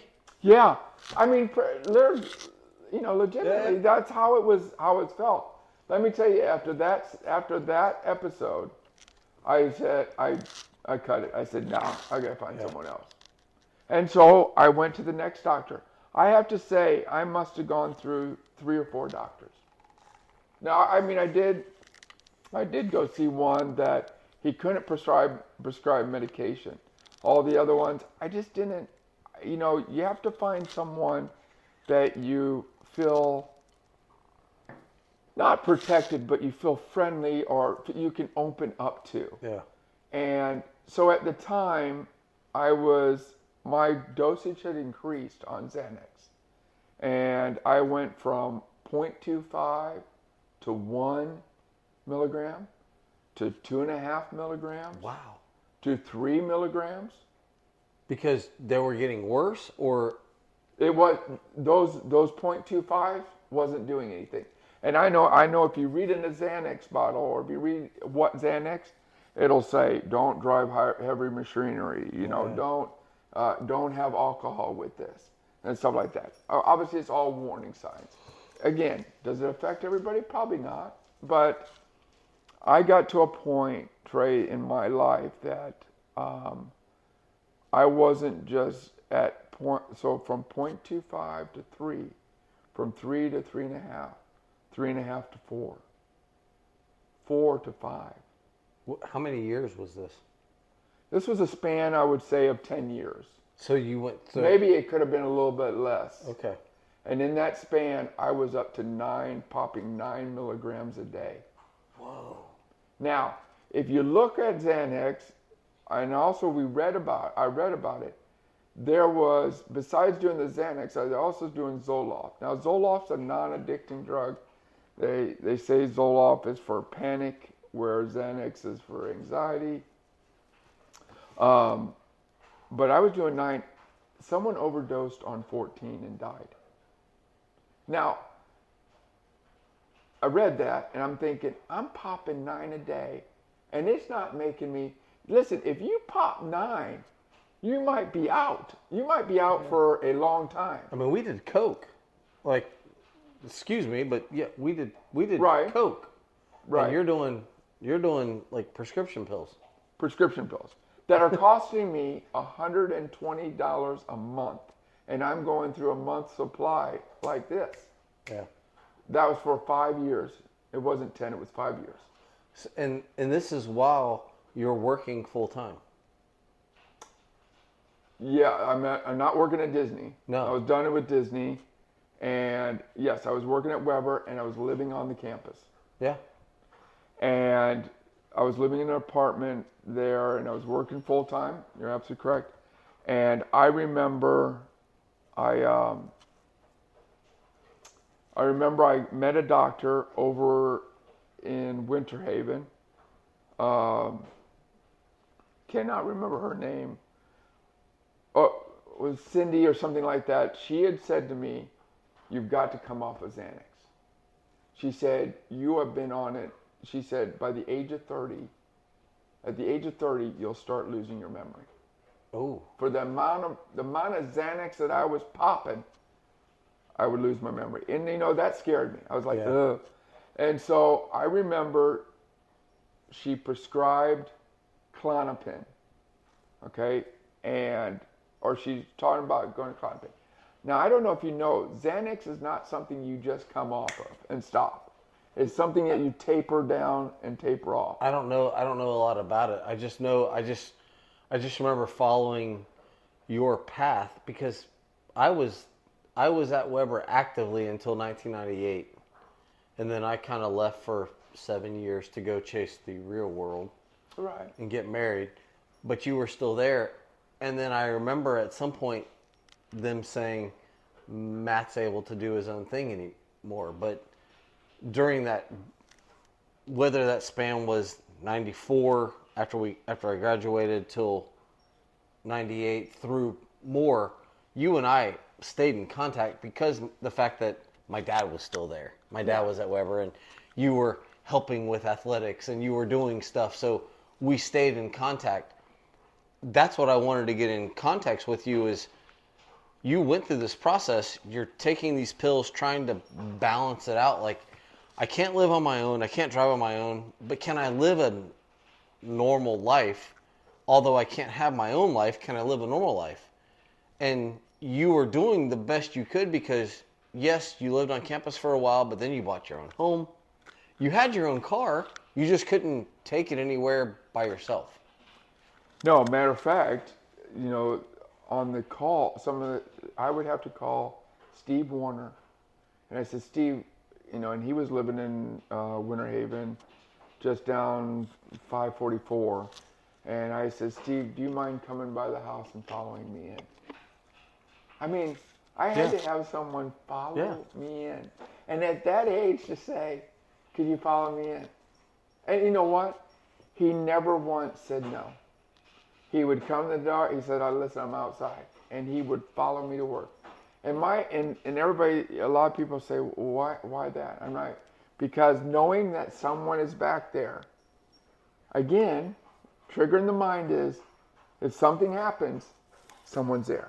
And you just, and I think I think the baffling thing is the arrogant side, the asshole, asshole-ish side is, dude, just get over it. Yes. But you, you, you, there was nothing to get over. It was, I don't know why, I don't know why it's here. And right. that was, and I'm going to be quite honest at this point. I think by the two thousands, I was married. I mean, and you were still, I think you were still battling. You were finishing up, but you were battling it still, I think. Because you were still at Weber in two thousand. Yes. Yeah. Yeah. And you had a roommate. You owned a house. Like, that's the part I think people don't understand is you were a grown man who owned a home, owned a car, but in order to go places, you had a roommate so that you didn't have to live by yourself. Yeah. And you had someone always with you when you went somewhere. And I'm not making light of it. Yes, I think if I'm truthful, we're like, dude, just get over it. But it's a real thing. The anxiety part, we all knew that was real back when it happened. But why does it take ten years to get over? Do you have an answer for that? Why did it take ten years? I don't. I mean, that that being said, you know, I had a lot of I had a lot of family members tell me, you got to get off Xanax. You got to get off these pills. You got to stop taking pills. Yeah. You need to you need to just, you know, get into your rightful mind. You need to stop. You know, you're not you're you're you're um oh, what's the word I'm looking for?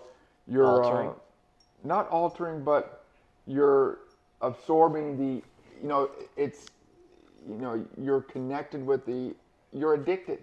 Oh, and so, you're not. So you're a druggie. I don't know. They wouldn't. They never said druggie to yeah. me. But and I told them. I said, um, as long as it making me feel okay, I will stay on them. Yeah. And I'm like, you can have your opinion, and I can have mine, and that's it. It wasn't later till later years passed. That same person that said to me, or relative that said to me, you should get off of them and you need to stop them, um, came back and said, you were absolutely right, Matt. If it makes you feel good and it, you're, you're getting your life back together, and he said, I was wrong for saying that because now I've gotten, I got those, I'm getting anxiety back again. Well, that's what I want to, I wanted to also tonight say, I apologize because you were our friend and we ribbed you, but we also made light of your situation and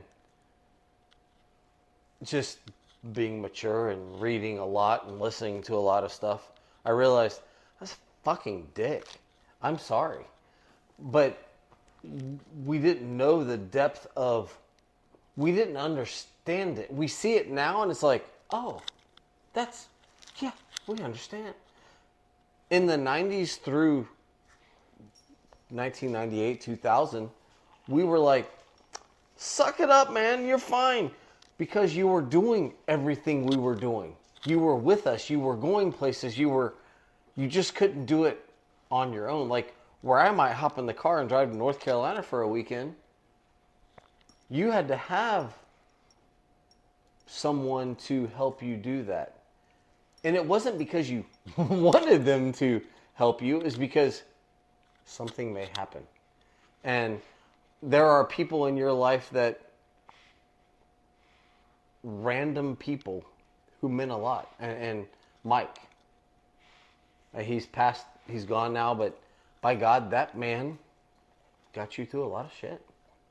Mm-hmm. To work, from work. Live with you, help you, and I want to know, I want to know the depth of what it felt like, because it couldn't have felt like I partied, I did, I did stupid shit, I had a good time. You had this thing inside of you that you couldn't control. I want to know the depth of the turmoil that caused in you. Well, that being said, okay, so when when I was going back on the medication, yeah, when I'm doing nine mil, so I'm doing the nine milligrams. Yeah, you're you're you're okay. Maxing.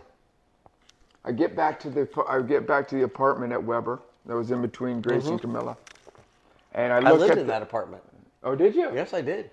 When the Sabahs when the Sabahs were there, my parents, Dad and Stella, and myself, we lived in that apartment to take care of one of the Sabah brothers. Oh, wow. I never yeah. knew that. Yeah. We lived okay. in between the two dorms.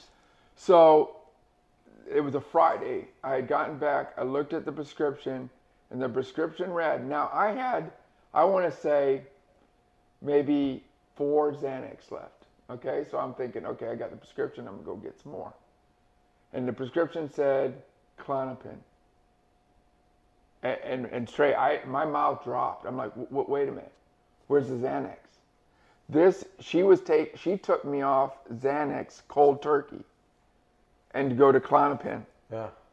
And when I say cold turkey, going from nine milligrams of Xanax to one milligram of Klonopin. And what is, what is, what is Klonopin for the, for the, for the lay people, person? The Klonopin is the, it, again, it's just an anxiety. It's just to relax you. Um, anxiety is, or sorry, Klonopin is, if you take, you know, I'll take, like today to this, to this day, I take two milligrams. Okay. So I take one milligram in the morning time, seven thirty. And then the, my next one I take is seven thirty at night. Okay. Okay. Now, let's say... And does it does it still happen? It does. I occasionally get up now. There'll be some nights I'll get up and I'll be like, you know, I'll get caught off guard and all of a sudden, instead of knowing, I can manage it. Okay, there's ways of managing mm-hmm. anxiety. Deep breaths. Um, think, making, having your mind think of something else. Now, have I got caught up in different things? Yes. I'll be the first to admit to you that there's times I've had to call my parents and, you know, and right when I pick up the phone, I'm having an anxiety attack and I know it, I know I am, but I'm now into it so much that, yeah. and all I need is someone to say, talk about something else. And my dad will say, he'll start asking me questions because he knows. And then one, once you got the mind off of it and the mind's thinking about something else, it's done. Okay. So... So, so it's not. So, it's not. Even though it's two thousand twenty-three, mm-hmm. and we're talking nineteen ninety-eight, and you are ninety-two. ninety-two. Yeah. You are. You're here. You're here. You're. We're in your beautiful home. You work. You live on your own. You got this gorgeous, gorgeous girl who wants to be a part of the. By the way, you have very wet jowls. You've been drinking water. Yes. Yes. Um. There's still those moments. There's still those moments. And you know what? Uh, there was a time, you know, I, I couldn't drive down to, if I lived here, I couldn't drive to Lake Wales. Really? There was a time I couldn't drive from here to downtown Winter Haven. Really? Yeah. But now you can. I can. How does that work during the, do you not have those moments now? So it wasn't a driving thing. It was a driving thing in the beginning. Okay. Okay. So it was a driving thing to where I couldn't be, again, if I was in the car by myself, I would get anxiety attacks. And it was like, I'm like, you know, and I would pull off the road and I would, you know, but, but there was a time, and I'm sure you know as well, there weren't cell phones. Yeah. Now having a cell phone is a, I can talk to someone, get my mind off of it and go on. So it's it's a it's a mind, I have to say it's almost like a mind game. Your conscious mind is telling you you shouldn't be doing this, or, or you know, this is what's going on. So there was a time that yes, I couldn't drive. I, I had to have someone follow yeah. me. And you know, or I would drive to a certain part and I'm like, well, I made it. You know, and, and, and in your mind you're like, okay, I made it. There's no problem. I, I, no problem now. I, I can do this. So I should be able to do it the next day. Not a, not a chance. Sometimes because, it... Go ahead. No, there's a chance you wake up and you're like, okay, I would try to prepare myself. Okay, I'm going to make this trip. Okay? And and then prepare my mind that I'm going to make this trip.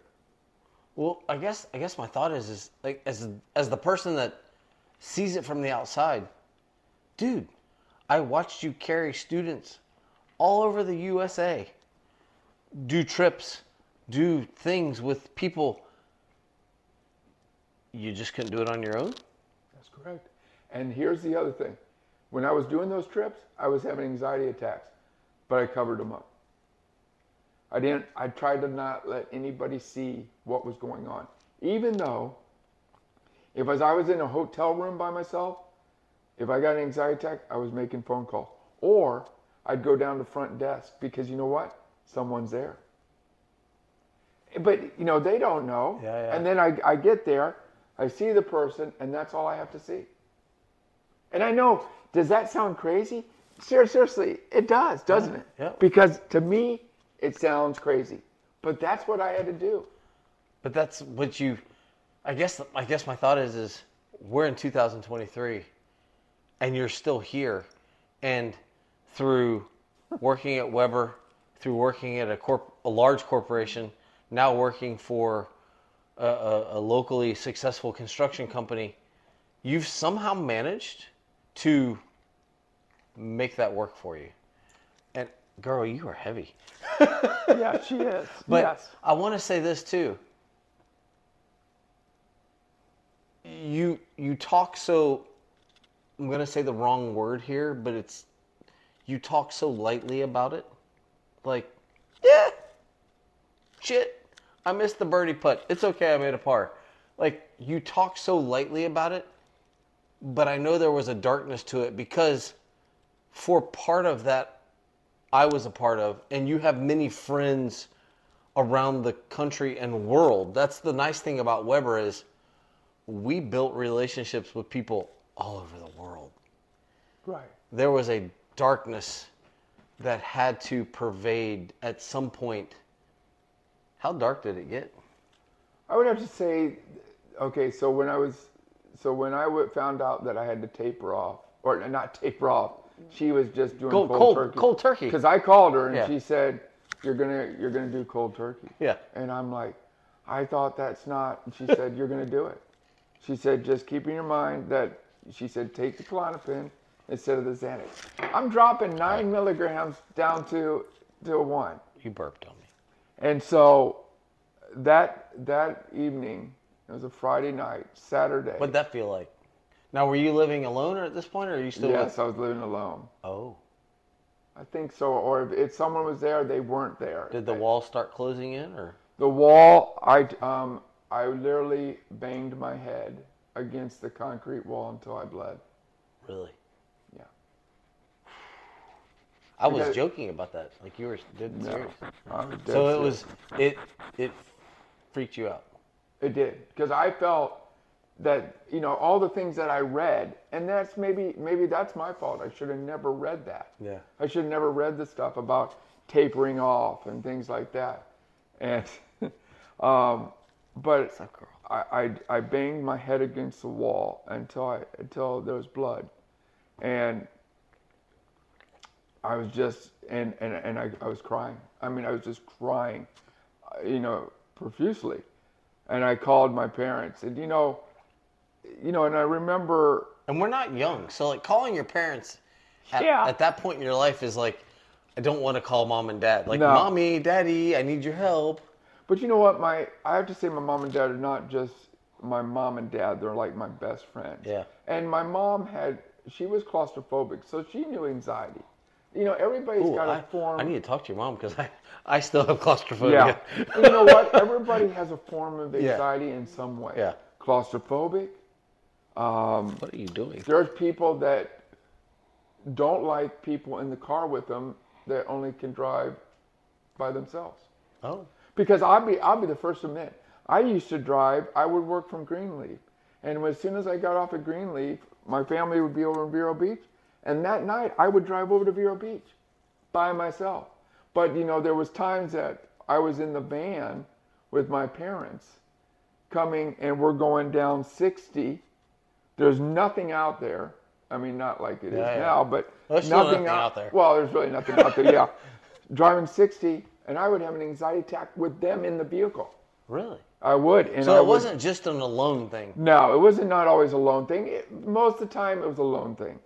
But it could happen, you know, and for whatever reason. For the again, fear of, for the fear of, to this day. The fear of fear. And, and that's, that's, a, that, that is, that it, is one of the best phrases I've heard. Like, besides the, be curious, not judgmental, from Ted Lasso. Yeah. Phrase. Great show, movie, or show, the, by the way, yes. The fear of the fear. Correct. I, I feel like, guys, the fear of the fear. What are you fearing? Are you fearing the fear? Like, I'm fearing death. Yeah. I don't, I don't, so if you want to, um, a lot of people, a lot of people said, I think you, all you said in the beginning, did you ever, and you said, can, did you ever have suicidal thoughts? Yeah. And, you know. That was actually off tape, but we can talk about that. That was I, off tape. I actually wanted to ask you about that. Did you, did. you ever have those fears? And, you know, I, I think there was a couple times I felt like, what is my point here on earth? Yeah. You know, and, and, and why am I, did I have, did I was going to, would I ever kill myself? No, because you know what? I'm scared to die. I, you know what's funny? Let's talk about that because I'm fifty-one now. You're fifty-three. fifty-three. Four, four, fifty-four, fifty-four. Sorry. You can be younger. It's fine. Yeah, you, you I can feel lie. Younger. Yes, I'm the new twenty-five, right? I, uh, the whole thing about dying, people are like, oh, you have to break. We've had a lot of family members die. I have family members that are sick. We've had, dude, I'm having fun in life. Yeah. I don't want, I don't want to go away. But I also haven't, I, I have my own demons that I deal with. You've had this demon that you've, it it came out. Like, it came out. The Ghost of Christmas Past type thing. Right, right. It came out. You have, in your own way, conquered it. I can see where you were like, no, man, I'm good. Like, I'm good. But am I really good? Like, for me, I'm I'm I'm not done, but I don't know my full purpose yet.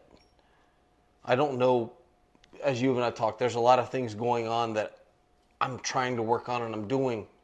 So I'm not ready to be done.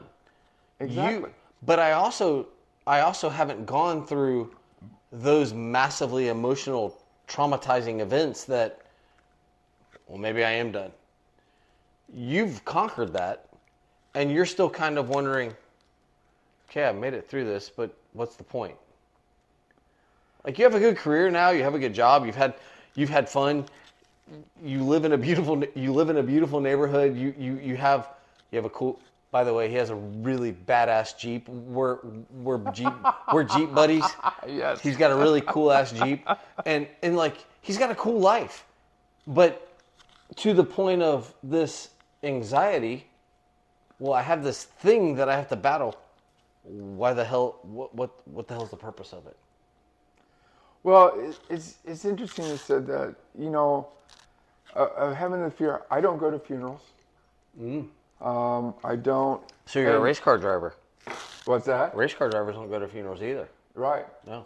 Um, oh, that's what I've heard. Sorry. And so I don't I don't go to funerals. Um, and, and my family understands that. I don't. Nobody says you're. But before you before you continue, you're Catholic. I am. There's a faith there. You are a faith, but you have been to the Mecca of Catholicism. I have, and that was a it was a moving moment.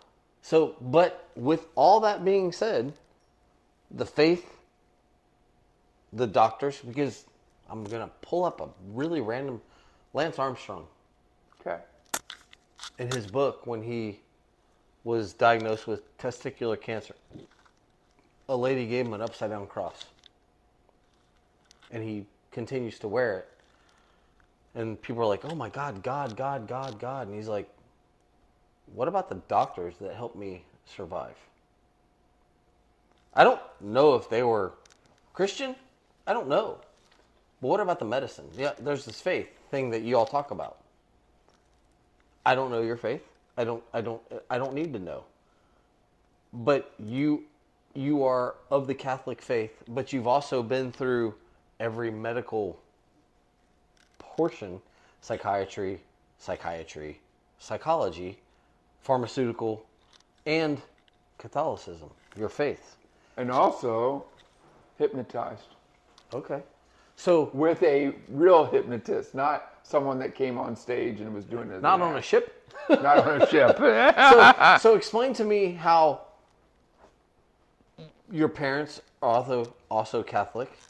Explain to me how the realm of religion and medicine and faith, all that ties into where you are now, because I actually truly, I'm kind of sometimes like, at some point, like I've watched you, I've watched you since we were kids to now not kids. Right. We could have grandchildren type right. thing. Grow and grow into the person you are. How do those pieces fit together? Because if I'm if I'm a and I'm not a super faith person, I know that's going to blow some people's minds. Sorry, but I appreciate those that are. How does the faith continue to be faith when you're like, excuse my French, what the fuck am I going through, and why? So there was a there was a time and period that I always said, "Why me, God? Yeah, why? You know, what have I done wrong? yeah, to deserve this." But you know what? That's the, that's the big thing, is not to ask why. Okay. Okay. Always been told, you, you know, you read it in books. Have I read a lot of anxiety books? Yes, I have. I'm like, I don't know if those are good or not. I don't. I, I think you have to. You have to plan your own, your own way. You have to find your own peace. Wait, so you you're in charge of your own destiny? Is what you're saying? Do I believe in God? Yes, one hundred percent. Do I practice the Catholic faith? Do I go to church? No more. Um, partial. I don't want to get you in trouble. I just no, you're okay. not. Okay. You know what? But here's the thing. You know, and people are like, okay, well, you're Catholic, and what?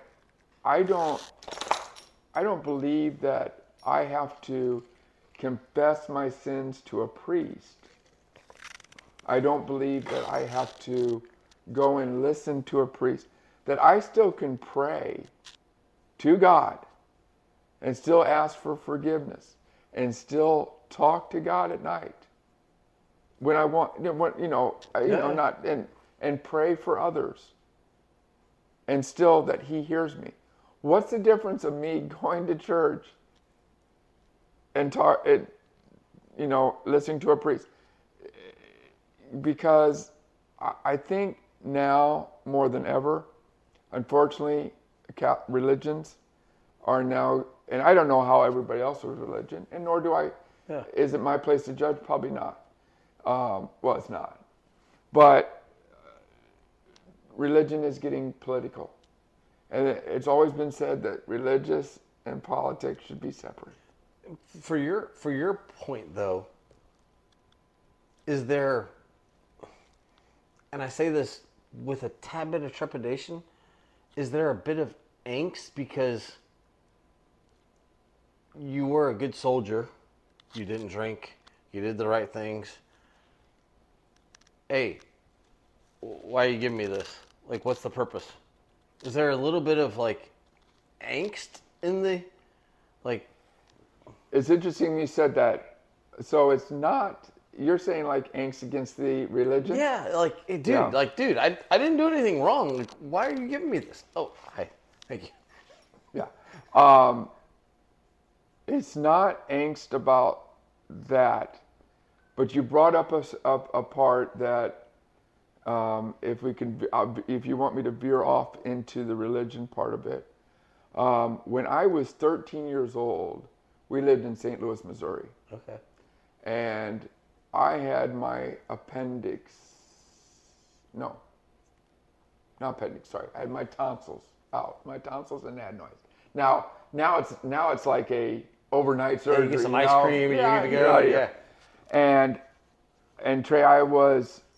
I was, um, there was a uh, priest that was at the hospital, you know, and he went room to room to, to, to you know, and, and that kind of thing. And he had said, or he made friend, or he came to see me and stuff like that. And he met my family and, you know, that kind of thing. And it got to be, I mean, very nice gentleman, you know what I mean? A nice priest, everything. And Um, we, my, you know, parents invited him to over to dinner. I mean, I was in the hospital for a week yeah. with that, just getting those yeah. out. And um, he came over, and you know, he had dinner and things like that, and he became friends of the family. And um, he had talked about going on a camping trip, invited me if I wanted to go camping. Thought it was kind of cool. I was like, yeah, you know, that sounds great, you know. And Um, said he'd pick me up on a Friday, and he was there Friday, and we loaded up. I think it was like thirteen or fourteen. And um, I remember we got in, and I said, well, I kind of want to wait for my dad to say goodbye to him. Because, you know, I always say goodbye to mom and yeah. dad, stuff like that. And uh, he said to me, he goes, oh, we need to get out to the campsite and everything. I don't want to be too late on the road. And And so I remember we drove off, and as we're driving, my dad passed. I'm like, oh, it's my dad. Let's just turn around and go say, you know, I say goodbye. He's like, no, we're going to keep going. I said, okay, you know, I didn't think much of it. And we got out to the campsite. I think it was on a lake. I can't remember where it is. I'll be honest with you. I can't remember where it is. And it got, um, we were in the camper, and we were, we were in, it was like the top bunk or something, at, together. And he molested me. And uh, I was... I was pissed off too. Yeah. And I was really upset. I didn't, I Gracie didn't do stop. it. I didn't do it. I was really upset. And I told him I wanted to go home the next day. I said, I, I need to go. We need to go home. We Did you ever tell anybody? He threatened me, Trey. He threatened me when we got back to his place. He said to me, if you ever tell your mom and dad, you'll go straight to hell. And they, they'll, uh, and, um. How do you continue your faith then? That's that, that's the part that I'm, I struggle with. How do you continue the faith? I was scared.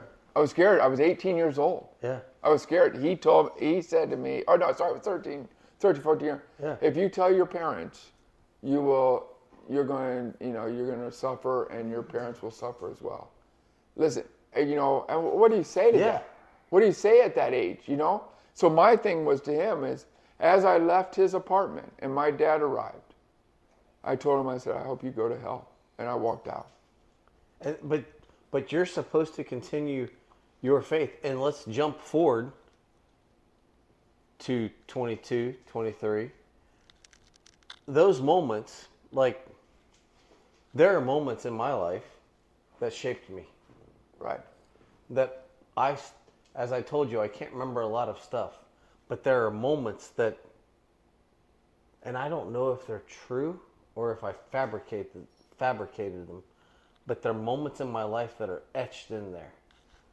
So for you, with this anxiety, you had this, which we've heard multiple stories of people having these priestly events that occur to them. Yeah. You're twenty-two, you're working, you got a good job, you're doing something. You have this issue. You go through fifteen years of your life. How do we know that at thirteen, this wasn't the event that something happened on the job site that led you to that event? We don't, you know what? I never even thought about it that way. I never, and do you know, I did not tell my parents because I was nervous. I was afraid. Yeah. Do you know, wasn't, I, I wasn't, I didn't tell them until eighteen years old.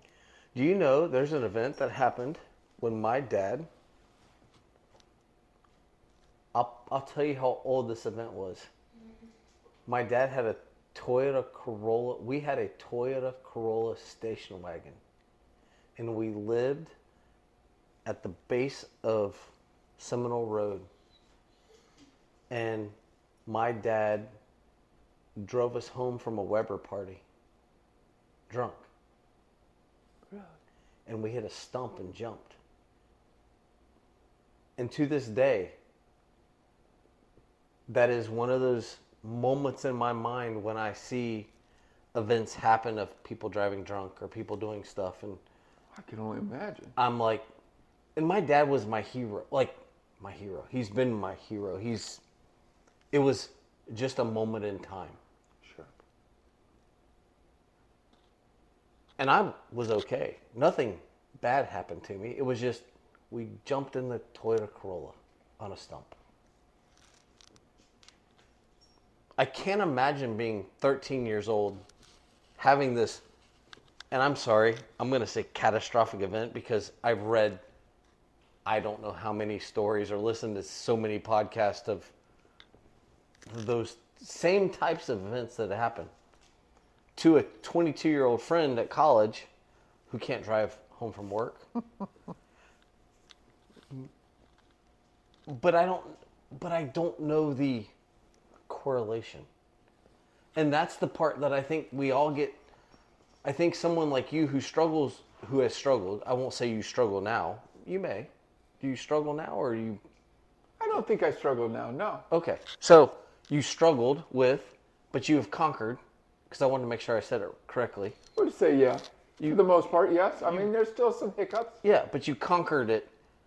But those that struggle with it, dude, maybe diving into it a little more early on is where we need to go. I don't I don't know the answers. I'm literally, I've listened to a seven-part series on uh, transgender athlete, athletes. All right, so we've had another break. We had to take uh, Gracie out to go potties, and Matt also had to go potty, so we're in round three now. This is part three. We're diving into, we've talked about the history, we've talked about the anxiety, we've talked about the molestation, and we're going to dive a little further into that now. And, and we talked about if that was possibly a precursor, which Matt's admitted, like, he doesn't know, but we're going to dive further into what that not being able to say anything felt like. Yeah, so when that happened, so when I, you know, then when I told my parents, they're like, why didn't you come, why didn't you tell us? And I told them the reason why. And, you know, they felt bad, you know, because my dad was, you know, my parents were big into the Catholic yeah. religion. And, you know, and, you know, because we went to church every Sunday, like yeah. a typical family. I mean, you your know, dad wore was, a kilt sometimes. I mean, you were straight up. You you yes, were, you were yes. deep into the yes you know and and you know and, and I understood it, and I think the fact of, and you know I said, well, I was, you know, he threatened, I was scared, da da da yeah and so um, it was, I don't know how long ago it was, I want to say maybe five years ago, maybe four years ago, something came up about him, the priest. Huh. Which he would have been probably about ninety years old. And I always wondered, you know, yeah. you know, I at first, you know, my I remember my mom and dad saying to me, "Do you want to go after? Do you want to go after him? Do you want to? Yeah. Do you want to press?" Well, which it was probably, you know, yeah, yeah. So, and I think I actually talked to a lawyer about it, and the state of Missouri was actually bringing something up about Catholic priests, and they were. Uh, I actually spoke to a lawyer about my situation, um, but they said it was kind of out of the, uh, what's the... Yeah, the time frame. The time yeah. frame, yes. So, nothing, I never, nothing came about it.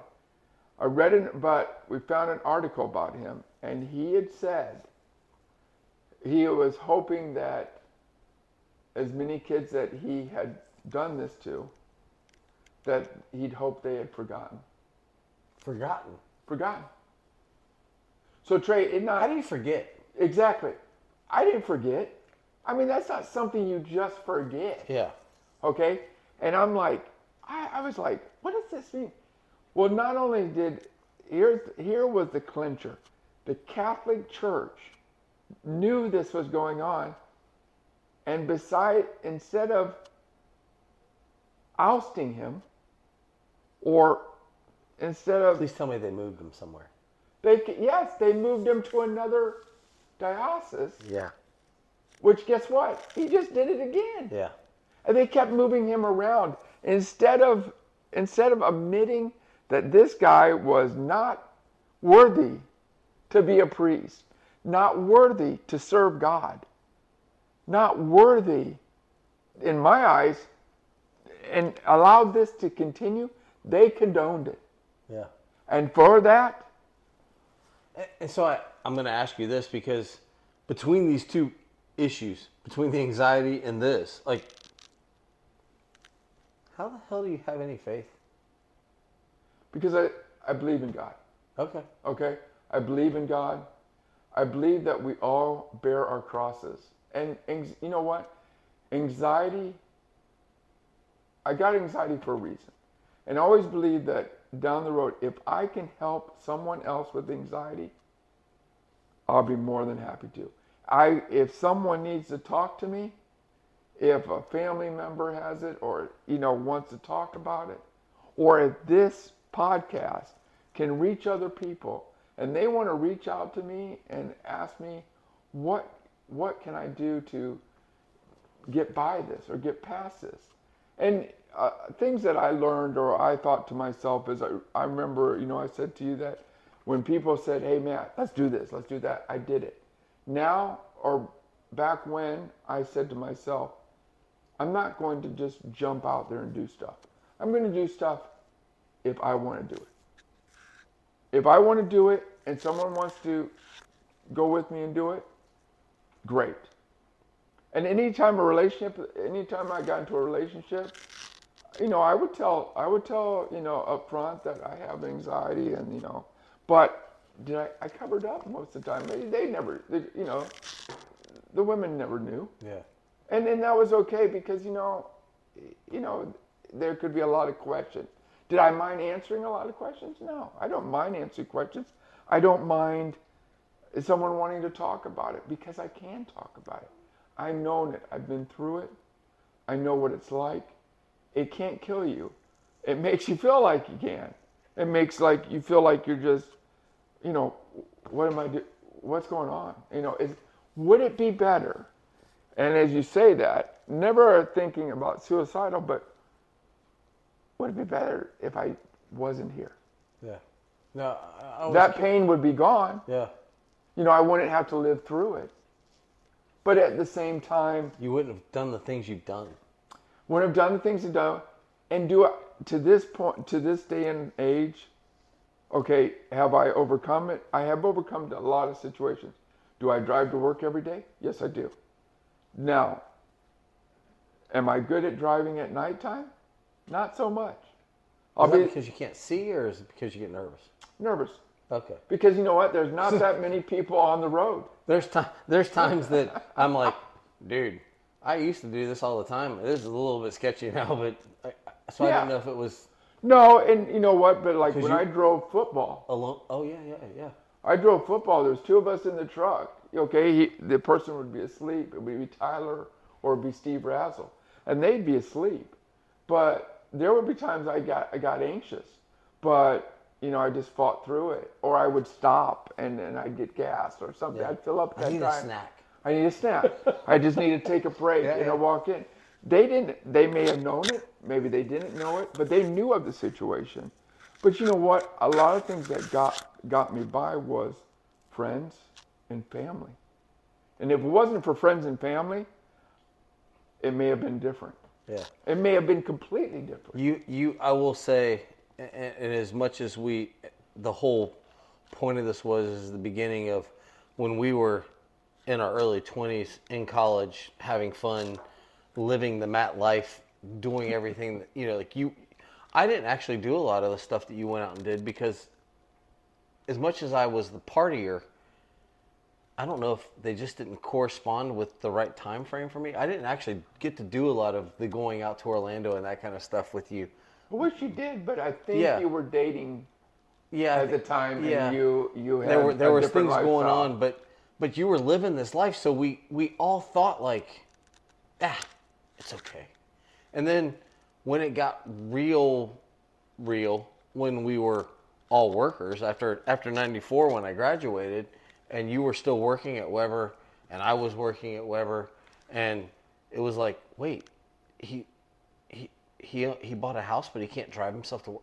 And I'm not gonna lie, like, we kind of made fun of the situation because I was youthful and I didn't understand. And then as I started to learn and grow and do it, we kind of realized. And then you and I have separated because of life, and then we came yeah. back together, and we became we we reestablished the friendship. It was like, wait a second, last time I knew him, he couldn't do things, and now he's got this career. He's he's on his own. He's, and I I'm not making light of the fact that you couldn't drive on your own. I mean, we were just talking about a friend that we have that, like, what happened? Like, there's something, obviously something happened to this friend that we have that, why is he living this life? Things happen in life, but you have gone from this solo person to I can't do anything to now this solo person again. And it's like the, the accomplishment in the, you've, as you said, somewhat conquered it. And I know you still deal with it. And I guess that's my kind of end is, how do you deal with it so that you can live this freedom, this freedom life now? So I, I, um, I lived with, when I worked for Modern Services after mm-hmm. Weber. And I went to work for them. I was a salesman up in this area yeah. for refrigeration, plumbing, and electric. And I remember we would get I would get calls, and we were we were inside Lowe's, different Lowe's. Um, we had six different Lowe's, but I can't remember what the reason was. Oh, I had gotten a call that I needed to go to Tavares, Florida. Actually, that's where Michelle is tonight. Tavares, yeah, yes. okay. Yeah. Do you know, okay, that's past Orlando. Yeah, yeah. I mean, that's that's up, up there. there. Okay, so for me to, and I was in, I want to say I was in Lake Wales, and I was told, no, sorry, I was in Frostproof, and I was told I had to go up there to talk about an air conditioning, which I sold it. But I thought to myself, that's way up there. But I'm like, in the back of my mind was, this is my job. I've got to go there. One way or another, I've got to make it. Yeah. And I, I'll be the first to admit that I got to a part like East West Expressway, and I was like, uh, you know, I started to get, I started to feel, you know, my heart was starting to race a little bit. And I said to my mom, I said, or I called her. I said, I'm doing it, but I may need some help along the way. And she says, I'm here. Call me if you need me. Then I hang up the phone, and I kept driving, and I made it, made the sale, drove back, and I was proud. I was like, man, you know, Matt, you can do this. Yeah. You did this. You can do this. But yeah, at that moment in time, I could do it. That doesn't mean that it was going to be the next day and I would be able to do it. But, but doesn't that, as simplistic as that seems, and as like, if you're just arrogant or asshole-ish, you're like, fuck, dude, like, you, you drove to Tavares, who cares? Yeah. I, I'm I'm looking at it as like, there was a moment, there was a time in your life you couldn't drive from Weber to Burns Avenue, which is three point two miles. You know what else I couldn't have done? I didn't, um, there was times that I wouldn't take a shower. I was afraid to get in the shower. Why? Because the fear of, what if I fell in the shower? Ooh. Who's going to know that I'm in the shower?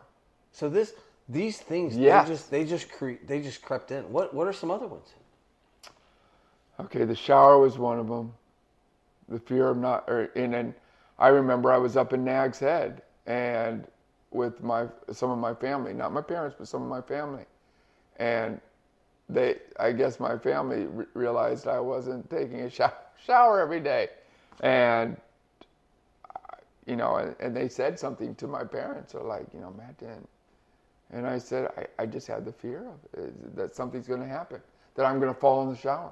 I don't want to blow, I don't want to, I don't want to send you in a weird swivet here, but my uncle, very prominent attorney in Polk County, he went on his golf trip and he had a heart attack and died in the shower.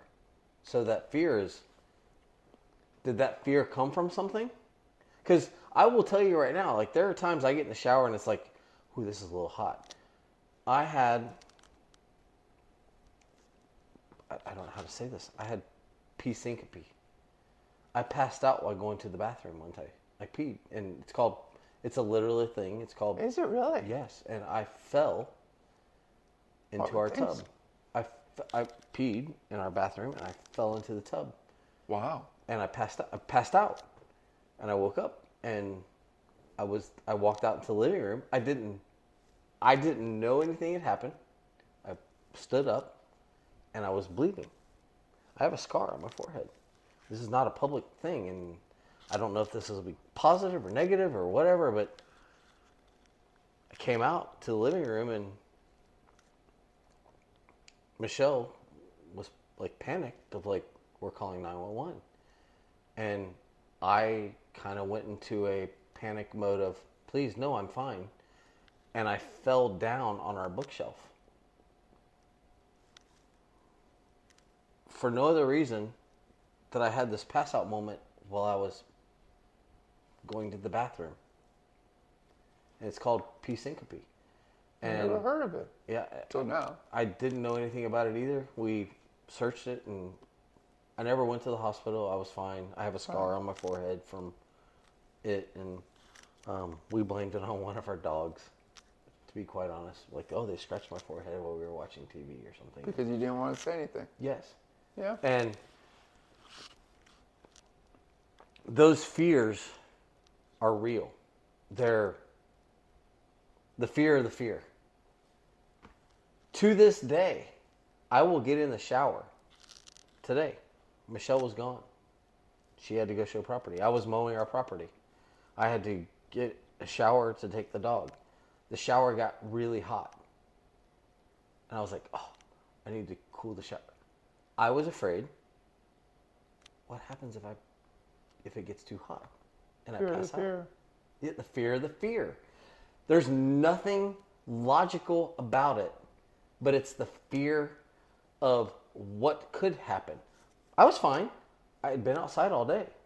The shower was a little too hot. Ah, why does the shower being too hot make me think I'm going to pass out? If it was too cold, you could pass out. Yeah. Because it would your yeah. heat and then yeah. the cold. Yeah. You're right. Again, it's the fear of the fear. That's that's it. Your subconscious mind tells you something could happen. But your mind is saying to you, everything's fine. Yeah. But your subconscious mind takes control of your body. And so, that's it. That's the that's I think that's one of the biggest things. Your subconscious mind. So there would be there would be times if, if I felt like an anxiety attack was coming on, I'd get myself out of the situation. So the, a lot of people say, leave the situation. Okay, so wh- where am I going to go? Okay, yeah. Or get your mind off of it. Okay, sometimes that's hard because your your mind is on it. Okay, trying to get away from it. Always helps me is talking to someone because they can, and I could say, listen, I need to, you know, I'm having an anxiety. Those who would know me would say, well, what'd you do today? Yeah. I start talking about that and boom. It's all over. It's all over. Yeah. Then I started I started talking or thinking, you know, at night doing meditation, you know, or, or listening to, you know, people talking. And I'll tell you what, that puts me to sleep. Because there'd be sometimes I thought, man, I'm not gonna be able to sleep, and you know, and um, you know, I would get the fear of, you know, oh, man, if I don't get enough sleep. But I was never like that. You know, I always I always seem to wake up. I wake up happy. I go to bed happy. You know what I mean? It, I think that one of the big things is it's what, how many, we have all, everybody has a cross to bear. Everybody has a situation in life. Everybody has something they have to, they have to deal with. Okay, they may not admit it. Yeah. You may think they have the perfect life. Yeah, we all have demons. Yeah. We don't, I, we don't, yeah. we don't all have perfect lives. No. One way or another, something, everybody has something. They may not want to admit it. They may not want to come out with it because they may think someone's going to judge them. But you know what? I'm not here to judge anyone. Nor you, anybody should be judging me. You and I are athletic people. We're both, we both love the athletic side. I, this is the, everybody has demons. I have demons. My hero has demons. Right. My, my hero has demons. I, you'll appreciate this one. I've had people, I, I'll tell people all the time, like, they'll find out I like golf. Who's your favorite golfer? I'm like, oh, Tiger Woods. Tiger Woods. Yeah, Tiger Woods. My God, he's like, I, I said he's my favorite golfer.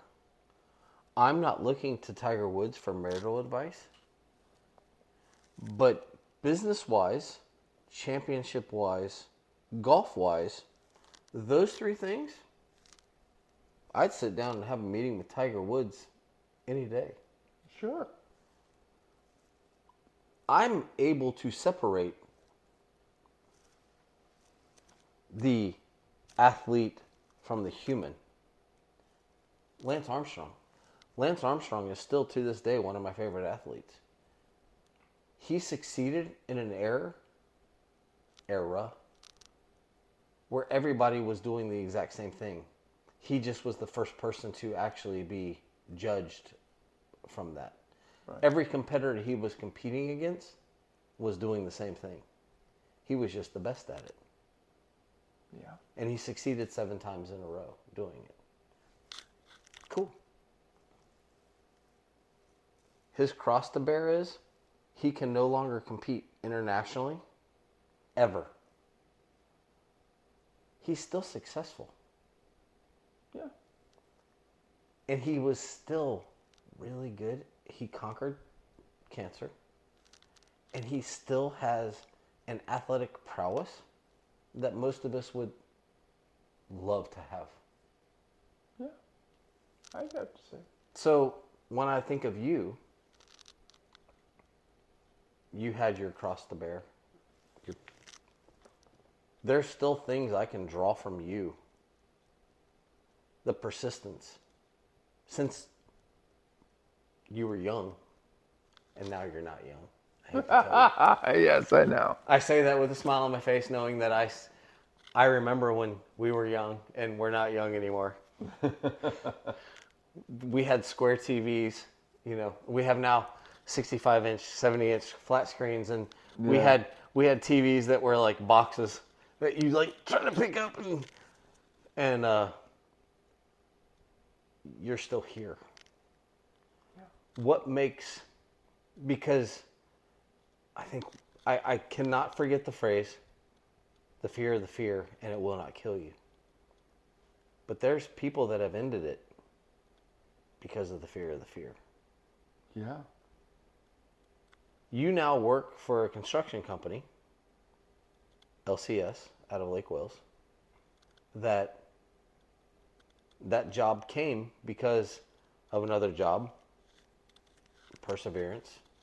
One thing led to the other. And that's where you are now. In the fifty in your fifties. And why are you still here? Like, you could have just said, dude, this is too much. I'm I'm done.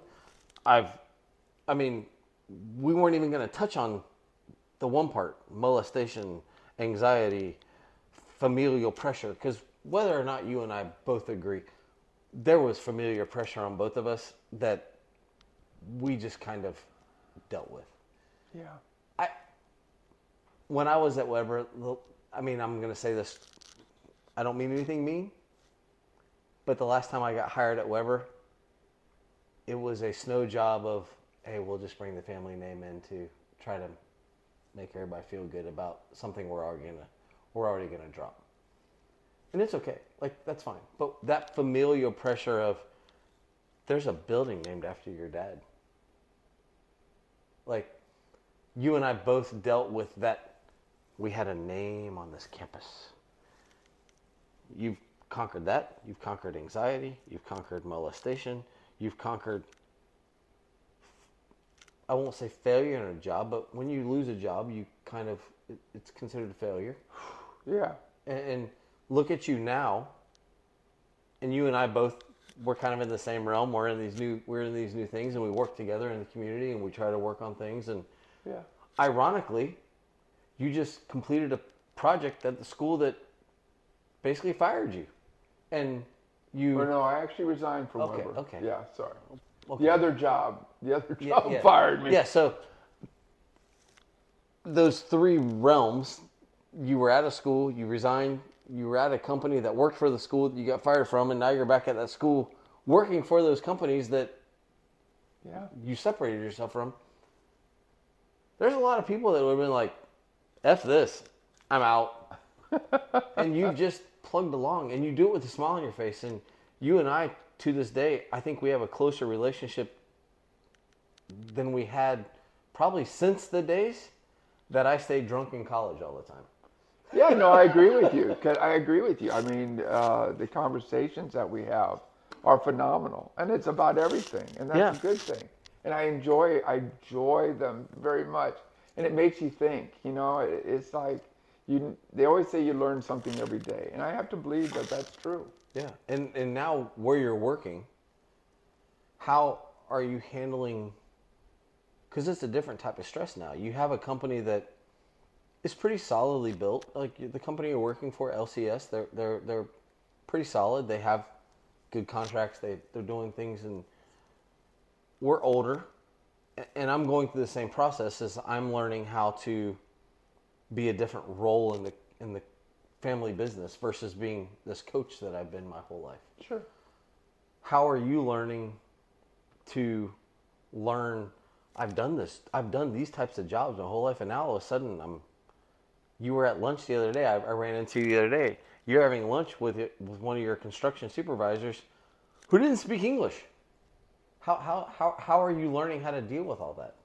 So it's interesting that, yeah, so um, someone, as a matter of fact, the, one of the the owners, um, since it's Leo and then his wife, you know, they, it's fifty-fifty, she said, she asked, how does he translate? How does he talk to... Um, Damien, and someone told him that, and I do.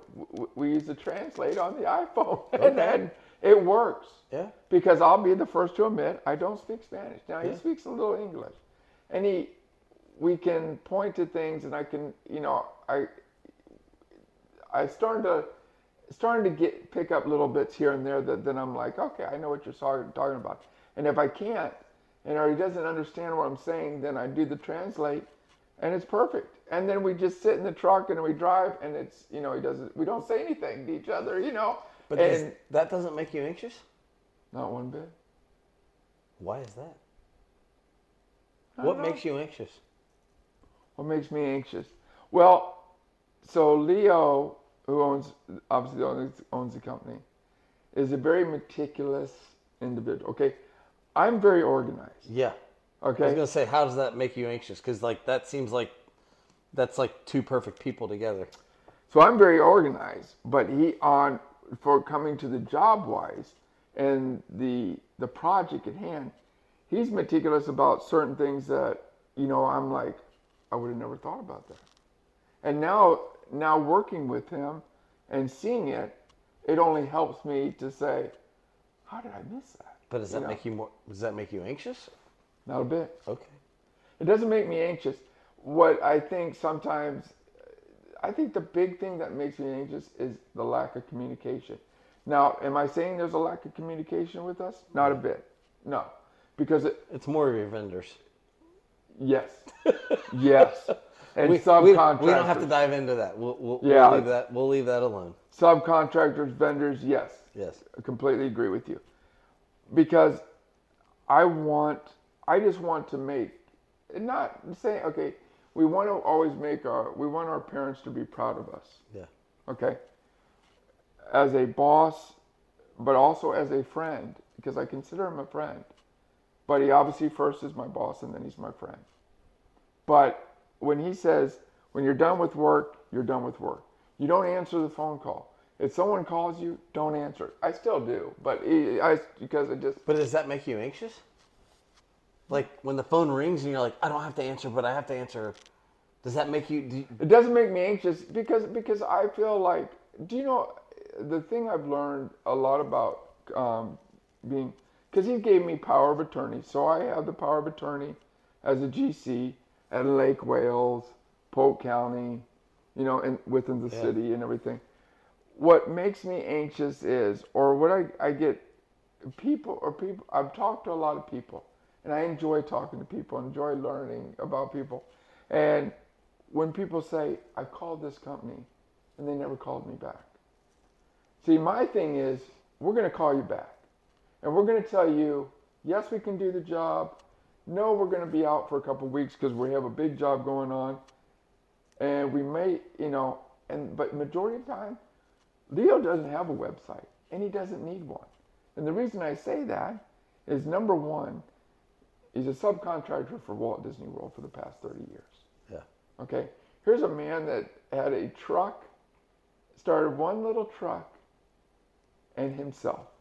Now, how he did it, you know, because he'll say to me, Matt, you know, I used to do all this by myself, which I can't understand how he could, yeah. because you to watch, me it's a team effort. It's kind of like the gentleman that built our barn. Yeah. And we look at the facility that we have, and he'll tell us. He told us. Yeah, this is the reason the entrance is here because that was where there was no trees and I could get in easier. And I built all the fences myself, and I'm like, I haven't been able to rebuild any of these fences by myself. Like, how the hell did you do this by yourself? So I understand. Right. I'm like, we're really bad compared. Like, if you think about what he did when he did it, and yeah. you're there now, and I'm at our at our barn, and I'm like, I don't feel like I'm terrible, but the fact that you did this on your own, like felling trees and putting up fences, and occasionally I'll see like a, which you would never see at your jobs, but I'll see like a wire that was run that was the kind of the chalk line. And I'm like, that's where that came. That, that's how he did it. And you're talking to this man that you're now working with him kind of side by side, and you're learning from him. Yeah. And I think it's cool. I, you and I have really talked about like what that growth is for you. And it's funny, we're both older. We're both in our fifties, and but we're both kind of like, we're not done yet. No. Uh, do you feel like you're fifty? No. I, I, I'm, I'm, no. I'm having a blast. Like between... Between Michelle and I diving deeper into the real estate stuff and the barn and the racing ventures that we're kind of jumping into, and and this podcast stuff, this has been something that has been on my mind for years. And to sit down with one of my best friends and discuss something that's poignant, like the anxiety issue is a poignant issue. I can't wait till I find a transgender friend, because that issue is like truly amazing to me. It's and, huge. And, and I can't wait to dive into something. Do you have anything you want to tell me tonight, or we good? No.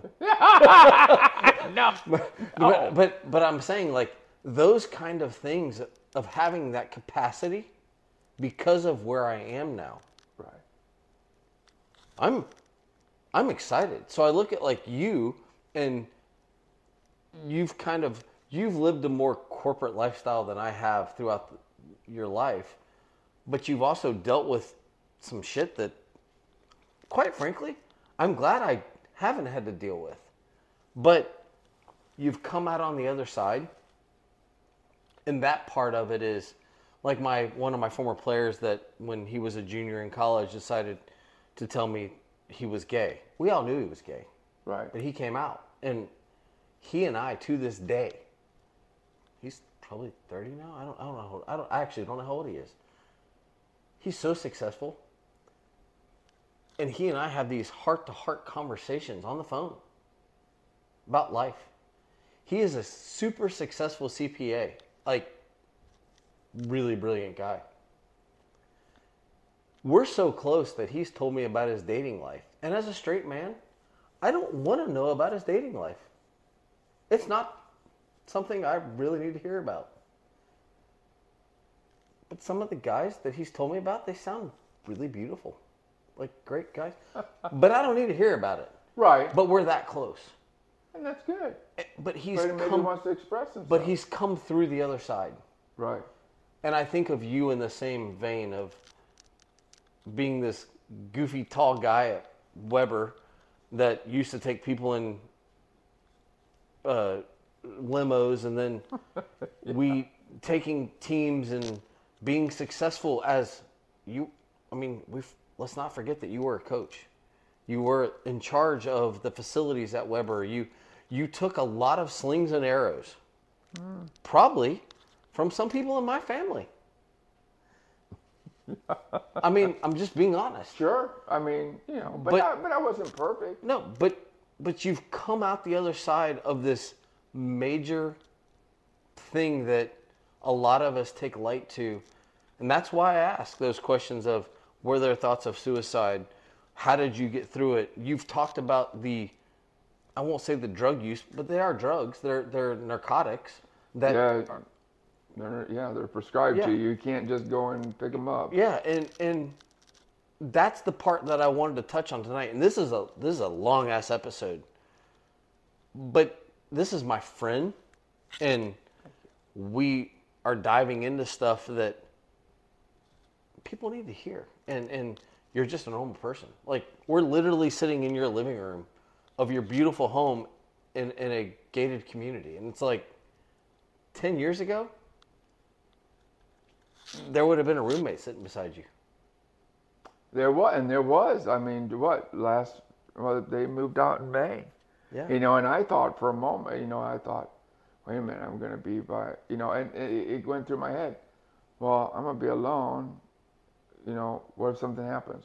Who do I call? Yeah. Or you know, do I go next door? I mean, these these thoughts they still happen. Yeah. These thoughts are like. Okay, what do I do if this happens? You know, and, and, and then I'm like, I'm like, come on, Matt. You know, you're not, you know, you know, again, and I, I think as life goes on, this will diminish. Yeah. It will continue to diminish. I hope. I hope that's the, that happens. And but does it diminish because you've created the story in your head that you're okay, or does it diminish because it's curing itself? It could be a both. I've always thought it could be both, and and it's you know when you say that you know you you look at other people, or I look at other people, and and, and you know, uh, you know people that I've been around, and yeah. I, th- I think, wow, you know they, they can do this and this and that. I mean, I'll be the first to say when you said I'm driving to North Carolina, or I'm driving, and I'm like, and you know I wish I could be, you know and. And and back the back of my mind, I'm like, I can do it. Yeah. But I'm nervous about doing it. So until I'm solid, and when I say solid, here's something and here's something and this I mean this goes back to I to this day have never I've never okay. Remember when I said I went to Tavares? Yeah. Right? The way I got to Tavares as I went to one ninety-two, then one ninety-two, I got on to I four. I've never driven by myself down that ramp to I four, and I four, I've never, never done it since nineteen ninety-two. Really? Yeah. Wow. That's now, with someone in it, I can drive yeah, it. Yeah. But I've never driven it alone. I've thought about it so many times, Trey. I'm like, I'm going to do it today. I'm going to go up to Posner Park, and I'm going to get onto I four, and I'm going to go to Champions Gate. I still haven't done it. Be, my way of do being, we do we need to do? We, I, I'm I'm just laying this out here because I'm one of those guys. Like, do we need to accomplish that? I do, I do, and one day I know I will. But I want to be a part of that. The the day what I can't, what I haven't. Still have now. Can I go to Orlando? Yes, I can. I have been able to go down. I go down to twenty-seven, one ninety-two, and then I get on to I four. But that one stretch, that seven miles, what it mean yeah. from seven eleven to that turn off like to Kissimmee one ninety-two, I can't. I've not been able to do that. That Damn. One stretch. That, that, that. Because that's where it happened. Yeah. Yeah. And it's almost like it's blocked in my, I got it in my mind that I can't do it. But I can. Yeah. I know I can do it. Well, we're going to have to accomplish that. We're going to have to do that. We're, I, I've got to figure out how we're going to do that.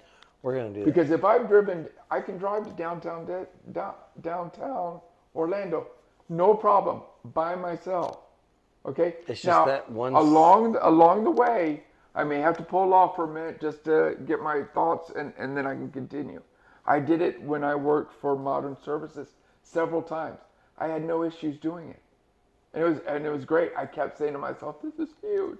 And then I'd pull off, get a scratch off, I'd win. I'm like, it's even better, you know? And I'm like, yeah, I've done this. I've done the scratch off. I'm gonna, I'm going, you know. Of course, I have a luck with scratch offs and things like that, and obviously the casino. But, um, but you know, have I driven to Tampa? No, I have not. I've Ubered to Tampa. Now, but have I driven to Tampa? I haven't. You're gonna start traveling with me a little bit. But you know, I, there again, I travel with you. Yeah. It's fine. I'm fine. I'm not. And if I have a little, you'll never know it. Yeah. Because I can cover it up enough that you wouldn't have to know it. Because there came to a time that, yeah, you know, I didn't want to tell people. I think. But that... then I then I came out of my shell and said, you know what? Pe- people need to know me for who I am. Well, and, that, and, and this is me. That's why I ask you. I mean, I'll be straightforward. I asked Matt if he'd be willing to sit down and talk to me about it because. Not only are we friends, I I, I, I want to know my community, but I also, I'm curious. And that's part of this podcast platform is I want to know about these things that there are some things that I've seen, witnessed, been a part of, and I want to, I want to understand them more. And that, you just blew my mind, like a stretch of highway that I abhor because it's bumper to bumper traffic every time I go somewhere. I mean, there's nothing scarier than having a gooseneck trailer and you pull out onto I four off of twenty-seven and you're bumper to bu- bumper to traffic and there's heat and you can't cool the horses down and you're like, oh, what are we going to do? And that's where my anxiety is. I haven't thought about, I don't even want to step on the damn road because I'm going to have to pull off and not be able to go any further. The fact that you had talked about that tonight, that is, that opens up so much. And, and here's the thing. I'm saying this on the video. My number is eight six three, three two six, three zero zero nine. Text me. Tell me, hey man, call me. I need someone to talk to. I don't want to talk to you, but I don't want you to also suffer. Like, like you said, sometimes I just need to talk to somebody. He's in my phone, so your phone will ring through. My iPhone, for some reason, if it doesn't know your number, it's not going to accept it. So that's why I said text me. And then we can talk, and then I'll call you. But if you have a problem, call me. Like, text me. I, I want people to be able to get to the point where Matt is, where... dude, he's out there. Like, we yeah. go places, we do stuff, we see things. We, he's. There was a time that he couldn't be Matt. You're right. And now, like, I just, hey, where you at? Well, I'm here. Okay, well, we'll go here. I mean, you're I'm the one. It's still baby steps. It's bigger steps now yeah. because I always said baby steps, baby steps, baby steps, and now it's bigger baby steps. Yeah. Or now it's bigger steps, and where people think, oh, you know. This is great, but you're right, you know. And if, if they reach out to you, you can reach out. If they need to talk, I'll talk to them. Yeah, you know, they'd come and sit here at the house and say, you know, what you else? I mean, because he likes a to lot eat. More. He likes to eat. We'll we'll go get some food. We'll we'll do whatever. Like we're good. Like he's good. I'm good too. Like I will sit. You can come to. Brittany Pinson, I'll never forget. Like she was this. She's now an attorney, and she played tennis. For my dad, and right, yeah, we no, lived we lived in the house we live in currently, and she called us like at two o'clock one night. She's like, Coach, you said we could call you whenever we needed you. Yep, you're, it's good. I'm I'm wide awake. Well, they're having a party and I can't sleep, and I was wondering if I could just come to your house. How weird does that sound that this young woman wants to come to your house and hang out. No, we put her on our couch in the living room. My wife and I went back and went to bed, and she slept on our couch so that she could get good, good night's sleep so she could play a tennis match the next day. That's great. That's where I am, and that's the life I've led. That came from Bill and Stella Heath. Yeah, that's, that's true. That's... That came from you need a place to live. That caring came from my mom, who taught for thirty-something years. Oh, and by the way, can't give it up and is still teaching to this day, like as a retiree. So, like, that care came from my three parents. As arrogant and as assholish as a lot of people think I am, I really care deeply. I just don't put up with a lot of bullshit because I was an athlete. And your performance, did you W or did you L? Yeah. And there was a time that when we knew you, we thought you were L-ing. We just didn't have a clue what we were dealing with. And now I look as a mature adult and realizing that sometimes the W's and the L's aren't the whole story. Would you have ever thought about, did you ever think about asking me back then? No, we just, we just, ah, no, no. Honestly, no, because we yeah. just, back in those days, I hate to say that, but back in those days was like, he'll get over it. Yeah. He'll get over it. And I think once I got to Florida Southern and the group was mine, I watched how my dad worked with his group. And I always said, told people, my dad was never the best X's and L's coach. Psychologically, that man was a freaking genius. I don't know how, I don't know what, I just know that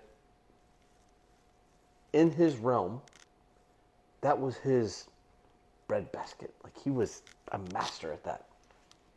And when I went to Florida Southern, and all of a sudden, I couldn't rely on my dad. And if I'd lost, like, I literally signed ten one-year contracts at Florida Southern. Wow. Yes. Every year, I went in for an evaluation. And a lot of people don't realize that I operated a small business. I had scholarships, I had scholarship players, I had walk-on players, so I had volunteers, I had paid employees, I had benefits. And my success, my success was all prerequisite on those athletes' success. And if they did really well, man, I got rehired. And there were years that we did really well, and there were years that we didn't. Right. And it kind of, the second year, I came into the first year and we were, we were good.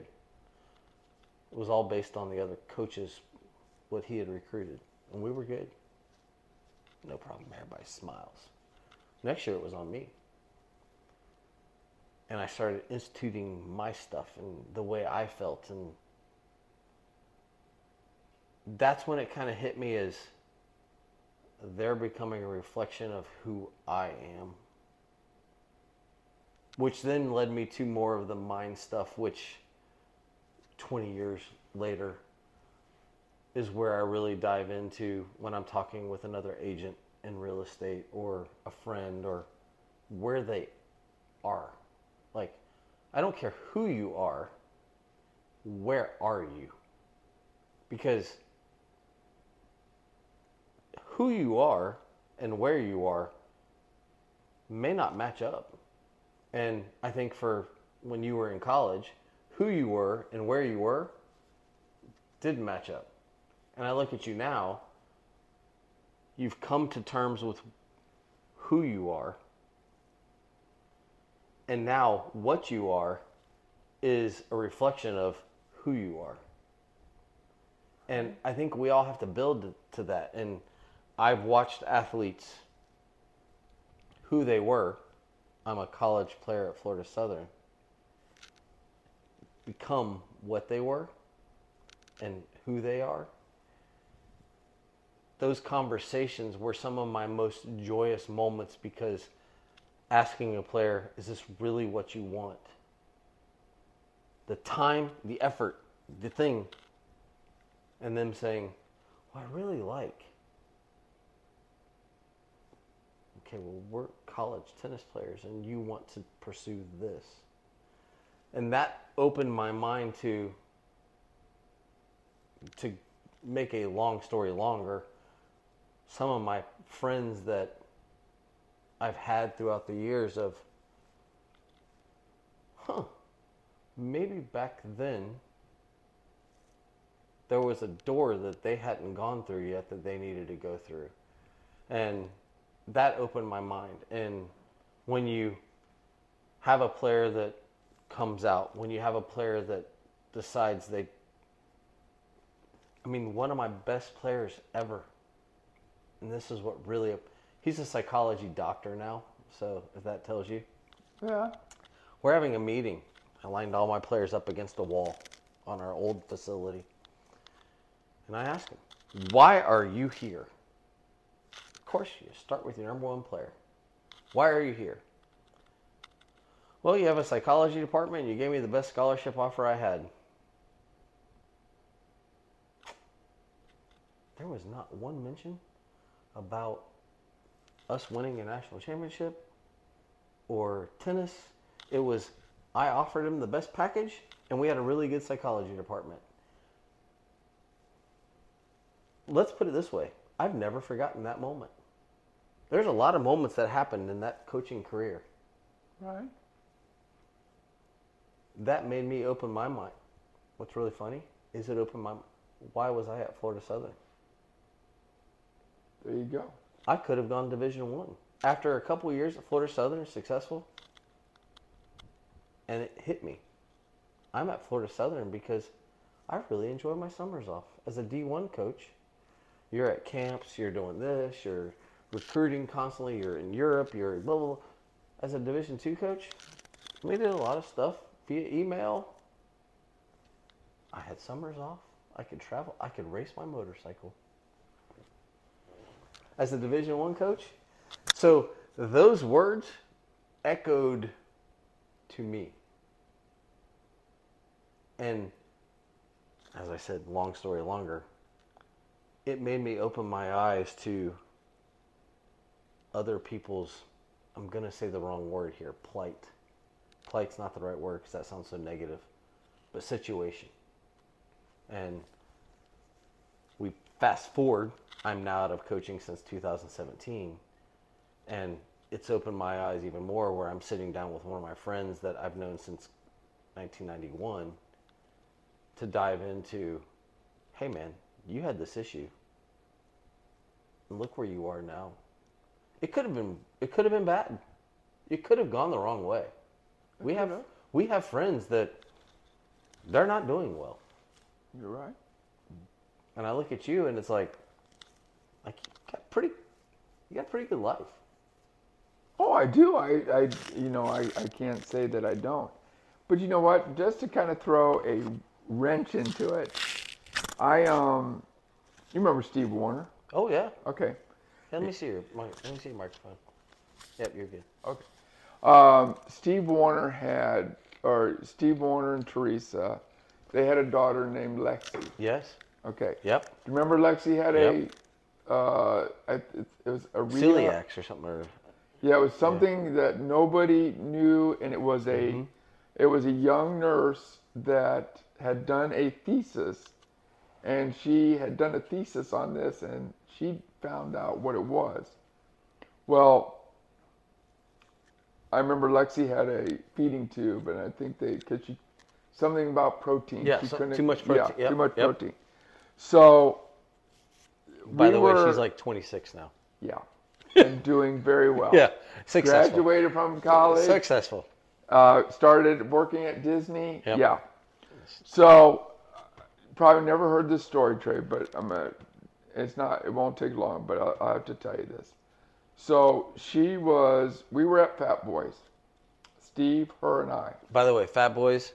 If you're going down twenty-seven, south of Lake Wales, it is a delicatessen for those of us in the Babson Park area. Yes, you're right. Barbecue. There's not a lot of vegetable choices. Coleslaw is about your best vegetable. Maybe a which side salad. Good, which is very yep. good. A little sweetness is good. Yep. Yeah. But Fat Boys. So continue. So we're at Fat Boys. Lexi said she didn't feel well. No, she was younger. I don't know how young she was. She was very young, I guess to say. Said she She's didn't still feel, young compared to us. So. Yes, yes, of course. She didn't feel well. So Steve's like, you know, I'm going to take her home. And I said, okay, well, I'm going to go back to work. And so um, she did, he did. Well, she had gotten sick very bad that evening to the fact that they had to go to the hospital. And I think they went up to, is it, what's in Orlando? Is it, it's not, is it Saint Jude's? The Moors or? Uh, I'm trying to think. Is, is it Saint, is it Saint Jude's? It could be Saint Jude's. I don't Isn't know. It? I don't know which one's in Orlando. Yeah, there was a children's hospital. Yeah. I know that. And Steve said, "Okay, so this was on. This was a Friday. Saturday, we were playing golf up at Eagle Brook. My dad, myself, Mike Madison, and someone else. I can't remember who the fourth person was. And we were playing up there. We were going to play up there. And I had spoken to Steve, and um, they said." She was in I or I C U, hooked up to every machine, and she was in kind of like a coma. Yeah. Or or and I don't know. I don't know if it was an induced or if it was just a coma in, in general.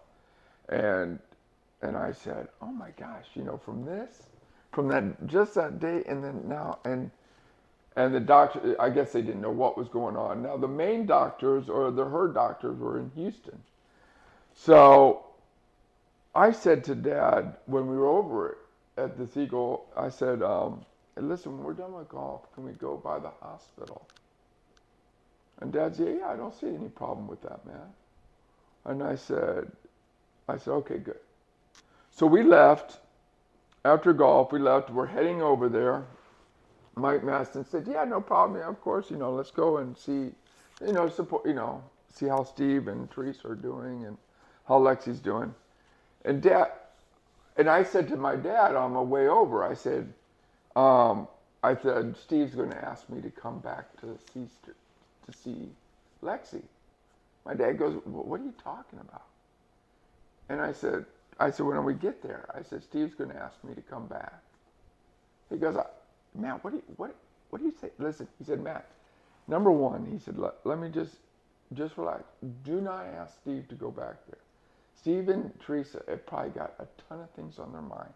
Families there, you know, kind of thing. He said, don't, just, let's go and see. Just tell them, you know, we're here to support, prayers, everything. I said, okay. You know, I didn't. Yeah. So we get up there. Now, in this, where the I C part of you is only family was allowed. So we got there, we go up to, I think it's the second or third floor, I can't remember exactly what it was, and and uh, um, we're sitting in the waiting room and st- waiting for Steve to come out. I guess someone told him that we were there. And I said, Dad, I said, Dad, I think he's going to ask me to go back. And he's like, man, don't, don't say that. Just, you know, leave it alone. I don't know what you're, and I'm like, okay. And so he came, and of course, you know, we're all, you know, how's everything going? And he goes, Matt, do you want to come see Lexi? Now, I didn't say a word. I said nothing. My dad looked at me, and I'm like, yes, I would. And my and I'm like, I, I didn't know. I don't know what my dad was thinking. He just, I it almost like he had a stunned look on his face. So, no, no other family, none of any other Steve's family or Teresa's. Ever went back there. So I go back in there. Trey, it was sad. She's hooked up to every tube coming out of everywhere. And she's out. Okay, so it was a sliding, you know, they were sliding doors, yeah, yeah. glass doors. So I didn't go into the room. I stood on the outside of the room. Teresa's talking to a nurse down here. Steve had left for a moment. for, I would say, no more than maybe five, ten minutes tops. I prayed. I stood there and I prayed. And, you know, and in that time, while I was praying, you know, and I'm like, you know, Lexi, you're going to be fine. You're going to come out of this. Everything's going to be good. It was me. It was Lexi. And there was someone else in the room. Okay? It wasn't a nurse. It wasn't a doctor. It wasn't Steve. It wasn't Teresa. I can't tell you who it was, but I believe who I think it was. Okay? My belief was there, just who it was. I then said to Teresa, I said, oh, everything's going to be okay. I'll talk to you later. Steve saw me. I said, thank you, Steve, for giving me a moment.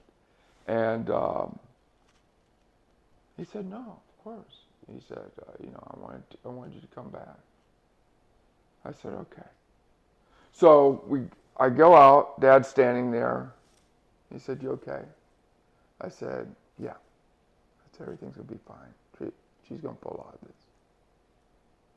And I said, but I want to tell you something when I get home. When we get home. You don't want to tell me now? I'm like, no. I'm not sure. Thank you for the suspense. Yeah. So we get home. I sat mom and dad down and I said to them what had happened.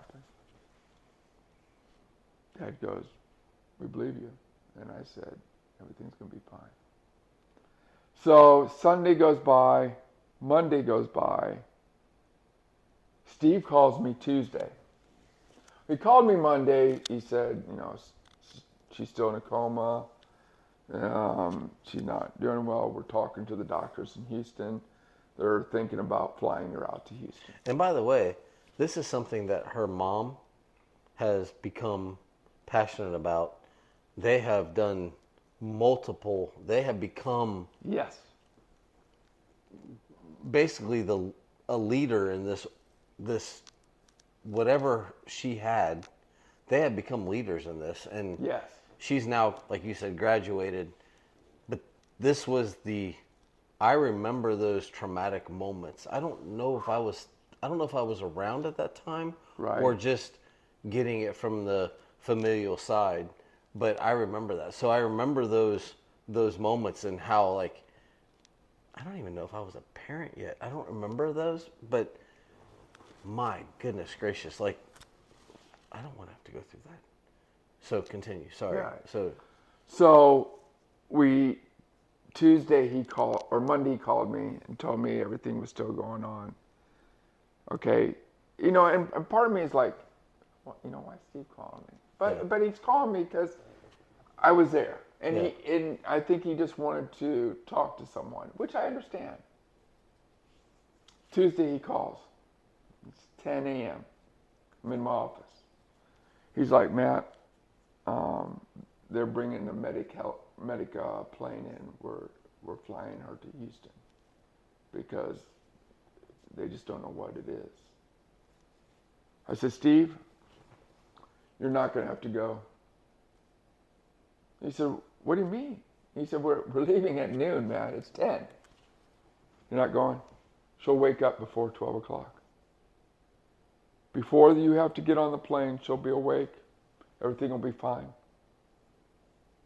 And he goes, Matt, you, Matt, you're not here. You know, I think he was like frustrated. Like, yeah. Who are you to th- say that? You know, who are you just, you know? I said, Steve, you're not having to go, have to go to Houston. So he kind of, we just kind of hung up. eleven o'clock. He said, Matt, we have to go to Houston. I, I, and I said, Steve, I promise you, at twelve o'clock, you won't have to go to Houston. You're not, she's going to wake up. She's going to come out of the coma. She's going to wake up, and she's going to, she's going to be okay. But you're not, the doctors won't know, understand. You're not going to know. You're not going to understand what's happened. He said, Matt, I said, you can tell Teresa that. He's like, I'm not saying a word to Teresa. Teresa is beside herself. Yeah. I said, I understand, Steve, but I'm just letting you know. At eleven forty-five, I got a phone call. Lexi was awake. She was breathing fine. They don't have to go to Houston. It was canceled. The doctors had no clue what's happened. She got up, or when she woke up, she asked one question to Steve. And I didn't know this that day until we got back. He, t- he came, well, he came to see me. First words out of her mouth is, "How's Matt doing?" And that's all I can say to that. And when was this? Do you remember? I don't remember. You could ask Steve. He'll yeah. remember. Because my question is, is there's moments in life that are poignant that you hang on to mm-hmm. when shit gets sideways. Mm-hmm. Do you hang on to that? Yes, I do. Because now I feel, I feel certain things about certain people now. I'm not saying that. I don't want to know. Yeah. I'm not saying I, I don't want to know. I don't want to know about me. But there's certain people that have affected, or that I know, or I know things about people that I know, and I feel, and, um, I feel at peace with it. You know what I mean? Or but does that lead you to, I can't leave? What do you mean I can't leave? Like, they're old. As in, am I me? Yeah. No, I feel think I feel I feel that there's more to do. Uh, that yeah, that's what I'm saying. Like, you can't. I'm not done. That's correct. Yeah. So does that help you with the anxiety, or? It could. You know what? And I always believe there's a reason for everything. Okay? I didn't believe that before. Yeah. You know, I'm like, oh, why me? Yeah. That was always the question. Why me? Wh- what did I do wrong?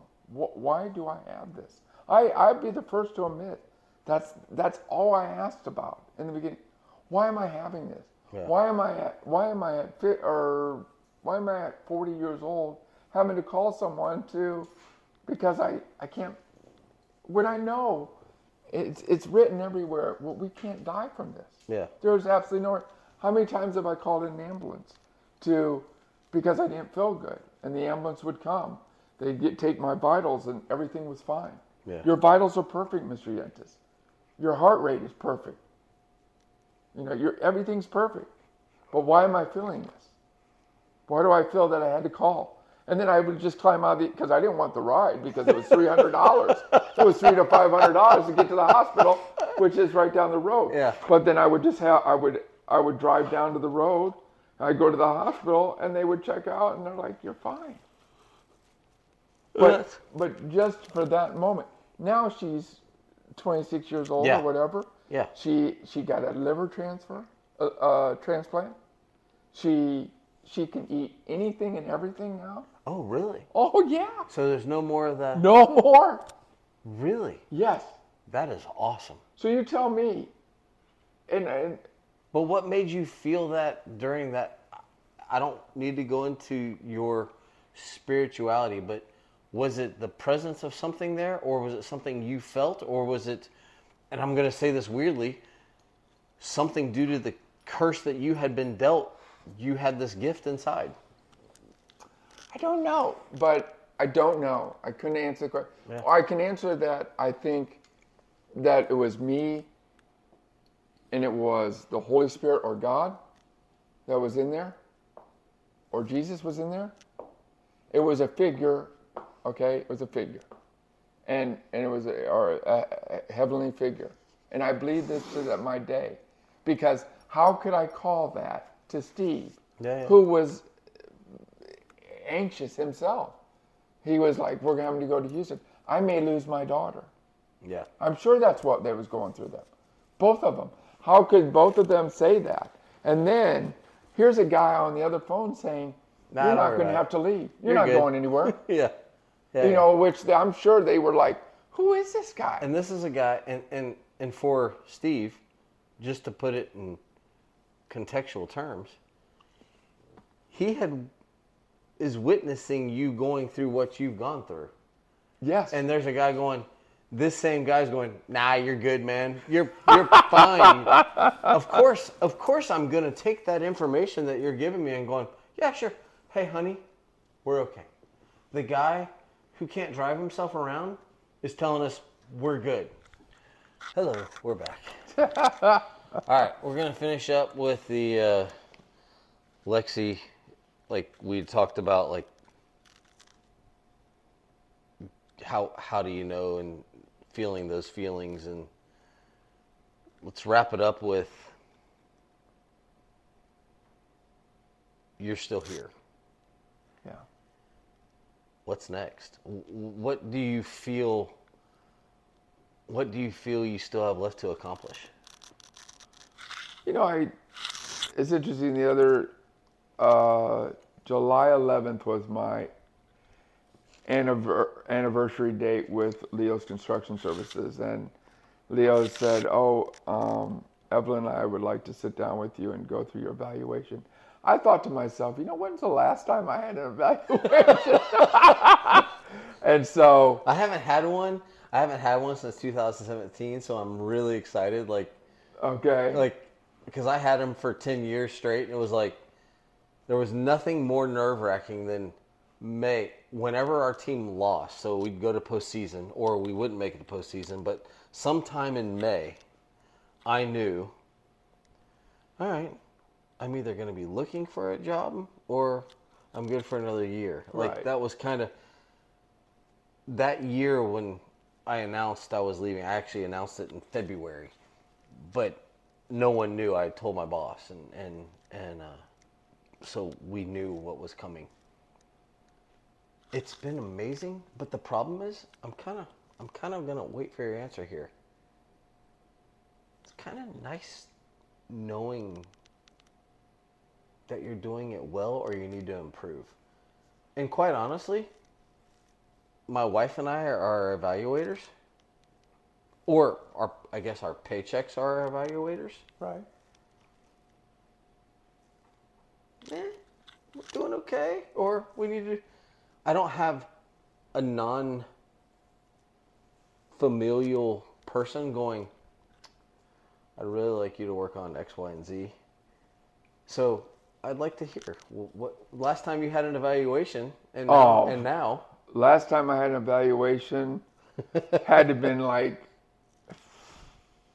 I have to say, I don't know. I couldn't tell you, yeah. except. I don't even know if I had one at Disney when I was working there. Oh, God, you haven't had one. You didn't have I one. May have had one at, at, in, at Weber, but I can't remember when. I was going to say, because, like... And if it was, it was just one. Okay. Because, like, that was, like, my yearly fear fest. It wouldn't kill you. Right. It won't... The fear of the fear, it won't kill you, but dadgum, you lose some sleep over it. Of course. You know, and I was a little bit anxious. I was a little anxious. I was, I have to say, a little anxious. Not anxious that it drove I mean, me to the for God's sakes, but... you got a company truck now. You're doing like, yeah. Oh, my God, am I going to lose this benefit? What's next? So the, I said, you know, I was a little anxious, you know, because I'm sitting down with both, um, you know, Missus Alvarado and Leo Alvarado, or Mister Alvarado, either, either way. So, and, you know, um, she... You know, she runs the business as well. She runs it from home. She's not at the office, you know, yeah. that kind of thing. And so I thought, you know, what's this going to be like? And so we sat down and, you know, she she started it and everything. And she said the first thing she said, um, first thing, Matt, is, you know, we, we want to keep you. You know, and I'm like, oh, thank you, you know. Yes, yes, exactly. I'm like, oh, thank goodness. I'm like, you know. But and I was like, live indoors another year. So she said that, and she said, you know, we just we appreciate everything that you do, and she said you are, um, you know, you've come on and you help, you know, Leo with the business and in a different way, you know, being the project manager and. And, you know, it was just, they were very thankful of not just, you know, of just how I how I how organized I am. She said how I, you know, she said, you know, obviously Leo goes home. And now Brandon, his son, is also working at the office, who's fantastic, uh, just a great gentleman. And, you know, it, and I feel like, I, you know, I can, can call, call them all friends, mm-hmm. uh, not just coworker or, you know, that kind of thing. But, um, you know, and they said, you know, we appreciate you showing Brandon, you know, aspects of the job. And, you know, it was a really thankful whole situation. And and that that says a lot to me. I, I thank you. Because in the beginning, when I was unemployed for ten and a half months, when I was unemployed for that time, your your my thoughts were, in that ten and a half months, is you kind of, I, I felt like I wasn't part of anything. Mm-hmm. I wasn't part of society, or I mean, I, was, I just felt alone. Even, you know, and I'm like, well, you know, thank, thankful that I had, you know, savings that I had put back, that I didn't have to go out and ask people for money. I mean, not that, I'm sure my parents would have helped. I'm sure my sister no. and brother-in-law would have helped, but I didn't want to do that, Trey. I wanted to, I'm like, I, I got money to use. Did, was there... During that time period, was there, did that flare up the anxiety, or was it just, or have you gotten to the point that it's just managed? It flared up depression. Oh. Got a little depressed, you know, I got a little down on myself. Not that I was looking for a pity party or anything. Man. I got down on myself because, you know, I'm like, I, I mean, was I throwing out resumes? Yeah. I was tossing, you know, everybody's like, oh, there's a job out there. Yeah. Well, why am I not finding it? You know, I mean. I think I even said that probably. Yeah, I mean, and, you know, I interviewed. I interviewed at the University of Tampa. I interviewed at uh, University of Mississippi. Um, you know, there was a, I was told that I was going to, that I might have an opportunity at Auburn. Now, that didn't happen. None of it happened, matter of fact. But, and, you know, I, I was, I got, you know, and then I got frustrated and kind of down on myself. And I'm like, what is it going to take, you know? So I remember Leo had asked me to lunch. Well, then I thought to myself, oh, you know, Leo, I hired Leo at Weber. Maybe he's going to ask me to come on and work. So I'm getting hyped about it. Yeah. Ends up, he just wanted to go out to lunch and see how I was doing. But I found later on in the actual evaluation, I said, I thought you were going to hire me. And they said, we were just trying to figure out how we could afford you. Because of from we knew, we Leo knew what job you were at and what you were getting paid. And we didn't think we could afford you at that moment. So we offered you this. Well, I took it because at ten and a half months, I wanted to do something. You needed something. I wanted something. Yeah. I wanted to learn something. And I felt, who better to learn from? Because what he did at Weber when I hired him was unbelievable to the cafeteria, what the cafeteria is now and yeah. everything. And, and then, you know, things that I asked him to do if he could beat the time of other vendors that I had. And he said, not a problem, Matt. We will, we will make, and he had the people and he made it happen. And I was so happy. And so, you know, he, she said, we took a long shot and we asked you, you could have easily said no, but you didn't. And, you know, and they always said, he always said, Matt, you know, this is a place I'm going to give you a raise. I'm not going to hold back, you know, you, and they did. I mean, but it wasn't just that. The thank you on a regular basis. Yeah. I got more thank yous there than at the time I got at Weber after my father retired.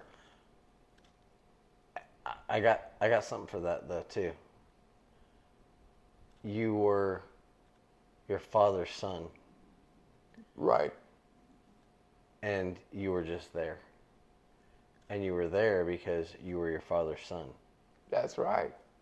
So That's what everybody believed. Whether you did good or not, you were your father's son. That's not right or wrong. It's not right or wrong. Probably more wrong than right. But I, I understand. But sometimes we have to step out of those. Whether you earned the position or you were given the position. Right. Doesn't matter. If you do a good job, you do a good job. Exactly. And once you step out of that realm and you go to private company, to Leo, oh, well, thank you. The funny thing is you're doing work at the same place that you used to work to get no thanks. Yeah. And now you're doing work there as a subcontractor. Yeah. Which is... I, I've always found funny. I mean, you, you know that we're going, we've done some familial stuff on our properties and different things, and and gi- giving was part of the Weber way. And yeah. I've always wondered, did the Weber aspect perpetuate the anxiety? Because there was this, there's a building named after my dad, I better live up to that? No, I never looked at it that way. Okay. Okay, I never never once looked at it that way, that I had to, because I knew what I was doing was for the good of the university at all times. And I knew also, the reason I knew that is I cared about the university and still care about it. Not just because I worked there for twenty-six years, because I was also an alumni. Yeah. And I only want the best for the university. I want to see the university succeed. I never want to see it, you know, in financial situations. I don't want it to see it to... You don't want it to be ugly. No, I don't want it to be ugly. I don't want it to slide. I don't want it to fail at any point in time. But you know what? The things that I did for the university... I busted my backside, and on top of that, I was married to Weber International University. Oh, yeah. Was that a good thing? Some days I think, no, it wasn't, because you know what? I didn't have a life I, outside I, of Weber. I agree with you, because I think I think my my dad, my stepmom, I think my dad missed opportunities because of his love for the university. And I'll never forget, I, I just, he was there thirty-seven years, thirty-five years, something like that. And I'll never forget going, because I I, re, I left coaching the same year he retired. Just so, it was ironic. It was, right. And I went to his retirement party, and they had a Publix cake.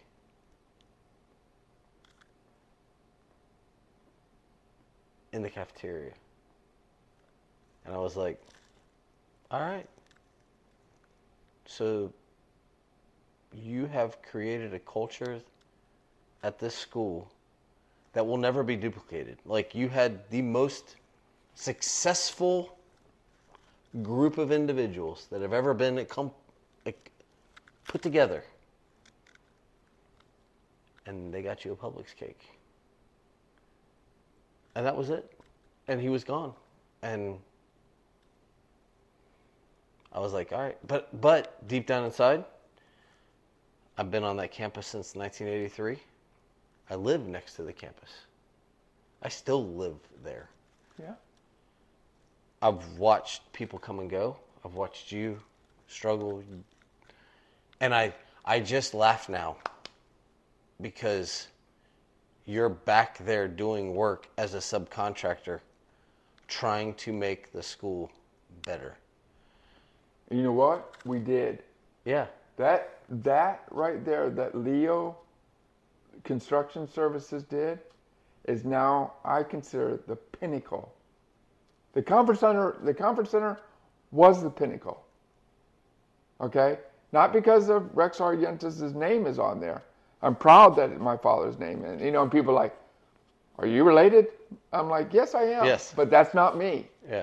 And it, it, that's my father. And you know what? He deserved it. one hundred percent. I believe he deserved it. He was a great president. He did a great job. He took the, and in, you know, the football program, I'm sorry, hands down. Schools laughed at him. People said, it'll never work. Now every N A I A school in the state of Florida. And my dad was against it. My dad was against it. He was. And he, Nancy Nichols was on, Nancy yep. Nichols was for it. Yep. And, and she and, worked on it. And let me tell you what, every N A I A school has it. Yep. And they're successful with it. Yep. And, and and that's, but that's where the anxiety part of this portion, you've, you live in that shadow whether you or not you want to. Yeah, well, yeah, because, you know, I know what you, I understand what you're getting at. Yes, yeah. You're right, because you know what? I'm very proud of my father. I, I believe my father was a, my father is a very smart man. Yeah. And he did, he did an incredible job. But he'll tell you, he's a very, all I can tell you, he's a very humble man. And he'll say, it's the people that were, that were surrounded him at that job, at Weber, yeah. that created that. Okay? It wasn't just him. And I know that. Well, think about your job now. I love you. You're awesome. But you didn't build that shit inside that building. No. No. I saw you in your polo and your jeans and your, you weren't sweating. So let's... No. No. But I was in that, you know, Leo said, Leo said to me, Matt, this was your, this was your project. But as a team, we, we made yeah. it happen. I said, no, Leo, you did this. Yeah. I said, I watched you do it. I mean, Leo is a hands-on. Leo doesn't stand there and watch. Leo gets his, he works right alongside. And and it just, but it makes you want to, you know, and I'm like, but there was things I didn't want to touch, Trey, because I thought, shit, I'm going to screw this up. Hey, and you know? You and I are about, probably both both equally. I, I've got stuff I do on my motorcycle, and I have stuff that I just say, hey, there's other people. And I know my limits, and yeah. they're very limited. Like I, my limits are really limited. Like they're they're not expansive. But that being said, look where you have come from, from being in the dorms in Camilla Hall, not able to do anything, yeah. to walking around Camilla Hall, remodeling, yeah. and doing. And I, that's where I come from. This whole conversation is, it wasn't easy, but I've watched you. I've, yes, we're older, and it may have taken thirty years, or it's still taking thirty years, or it right. took twenty-five years, or whatever. It doesn't matter. It's that, one, you didn't quit. You kept having a life. Whatever that life was, you allowed yourself to have the life that you could have. If that mean you had to have a partner, you had to have a roommate, you had to have a chauffeur, you had to have, it didn't matter. You just kept plugging away. And now in our mid fifties, you're like, hey, I just rebuilt a school. Yeah. So what's next? Well, you know, as I told during my evaluation, I want to work. I said, I want to work for Leo's Construction till I'm sixty-seven years old. And, you know, and I told him that. I said, I'm here for the long haul as long as you'll have me. And Wouldn't then at, at some point you want to, you know, uh, you need to toss me, then you toss me. But, you know, I want you to know that I'm here and I will bring business because I love to talk to people. But you know one thing I always I always say to, I always tell people, if you think you have it bad, walk down, go to Home Depot or go to Lowe's. Walk down the aisles and listen to people complain about their life. Because people will complain. People are in there, you know, businesses are in there, they're yeah. they're getting things, and they're complaining about their job. They're complaining about their life at home. They're complaining about their wife or husband. I mean, they're complaining. Then they're walking down. And you think your life is bad. You walk down and you listen to other people. And you know what? It's not bad. Well, I want I, that that is great. it's one of the things I pride myself on during these is picking up questions during conversation, and you just brought up a great point.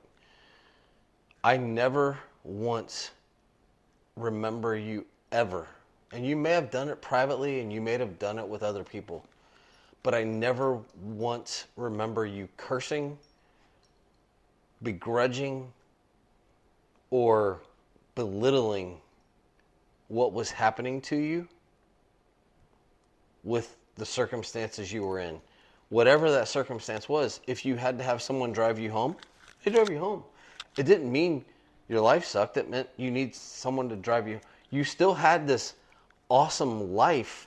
Like you said, you were driving the softball team and the volleyball team, and you were going to tennis matches, and you were working. You had a full-time job. You just had these couple restrictions, but you never once begrudged them publicly. You may have privately, and you may have when I wasn't around, because as friendly as we were, I wasn't living with you. I wasn't, we weren't doing everything together. But publicly, we just always kind of joked, oh, Matt's got to wait for his ride home. That was what we thought. Yeah. But, but you didn't give a shit that we thought that. You just went and did it. I don't think I knew that you guys were saying it. Yeah, I mean, I'm not going to lie. Like, we, we were kind of like, oh, but you didn't stop you from doing anything. There was nothing that you didn't do. You just didn't do it alone. Yeah, you're right. And honestly, probably if more of us did stuff not alone, like it's always good to be in touch with ourselves, but not touching ourselves, but in touch with ourselves. Yes. We probably would be better off having that base. You had those people that, yes, they were getting something from you, but they were there for you, and they were always there for you. And I commend you for persevering through that, because for a lot of us, dude, if I lost my independence, I don't know what I would do. When I had shoulder surgery and had to rely on Michelle driving me around for three months because I couldn't drive, right. That was three months. There was nothing mentally wrong with me. I just couldn't drive. Sure. I was done. I tried to drive by myself one day, and I got in the car and I got stuck, and I could because I couldn't reach the gear shift. Right. And I remember having to call Michelle and saying, "I can't drive." I can't imagine ten, fifteen years of life. That was three months. Yeah. So, the fact that you've come out the other side is what I want to commend you on, and the fact okay. that you're willing to sit down and. And I asked, I, I point blank asked Matt, are there any questions I can't ask you? And he's like, no, I'm good. So we actually talked about the suicide stuff, because that is something that scares me. I mean, I have a I have a twenty-one-year-old daughter who is very independent, very independent-minded, who has one love. And I've often wondered, like, poof, what happens if that? And I have a da- I have a wife who's very influenced with family, like th- that tight-knit family. I never really thought of myself, because eh, I was kind of raised like, do your thing. Dad's a hippie. Mom was a hippie. Stepmom was a business person who's like, hey, everybody's free. Everybody happy. And I love them all. So I never really even thought about myself. And I sometimes kind of wonder, like, do I have those things?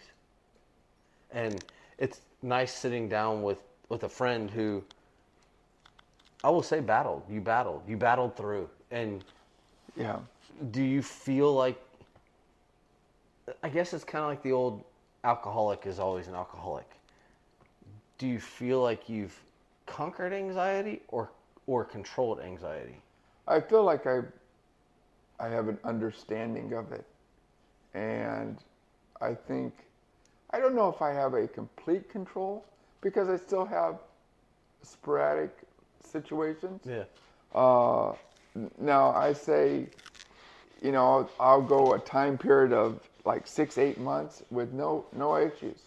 And then something will flare up and I'm like, oh my gosh, you know, what's going on? What's wrong? And then all of a sudden I think to myself, nothing's wrong, Matt. It's just, you know, it's just a moment in life that is, you know, you know what's wrong. So, yeah. And then I, and then I'm fine. That's it's incredible. And I, I don't think of a, I can't think of a better way. I, I, I feel like if I can say one more Ted Lasso thing, one of my favorite episodes ever is when they're in the bar playing darts. Yeah. And be curious, not judgmental. To this day, that is one of my favorite. I'll I'll just go back and occasionally pull that up on YouTube and just watch that scene. And I think, goodness gracious, at twenty-one, twenty years old, I didn't know any better. At fifty-one, I know a lot more now. And I see people, there's more empathy. And I understand. I may not get it because maybe I haven't had to go through it, but I get it. I understand. It's real. You're claust- you're, you're claustrophobic, right? Yeah, yeah. That's, I, oh, that's, that's yeah. anxiety. Yeah, that I, is a form of anxiety, hands down. Yeah, I, I. We go to places. We actually went to an event in Detroit with a mortgage broker, and he's like, "Hey, we need to go sit over here. Here's some seats," and the seats were in the middle of an aisle. And I said, oh, no, no, I have to sit on the edge. And he laughed at me. And I went over and sat on the edge of another aisle. And he, very nice. He came back out and he's like, hey, I found some seats over here. And we went up top to the section where there was no one around and I could just sit. And he, I didn't say anything. I just, he didn't say anything. He was just like, I found some seats. Well, he didn't really find some seats. We just walked up to an area where no one was sitting. Right.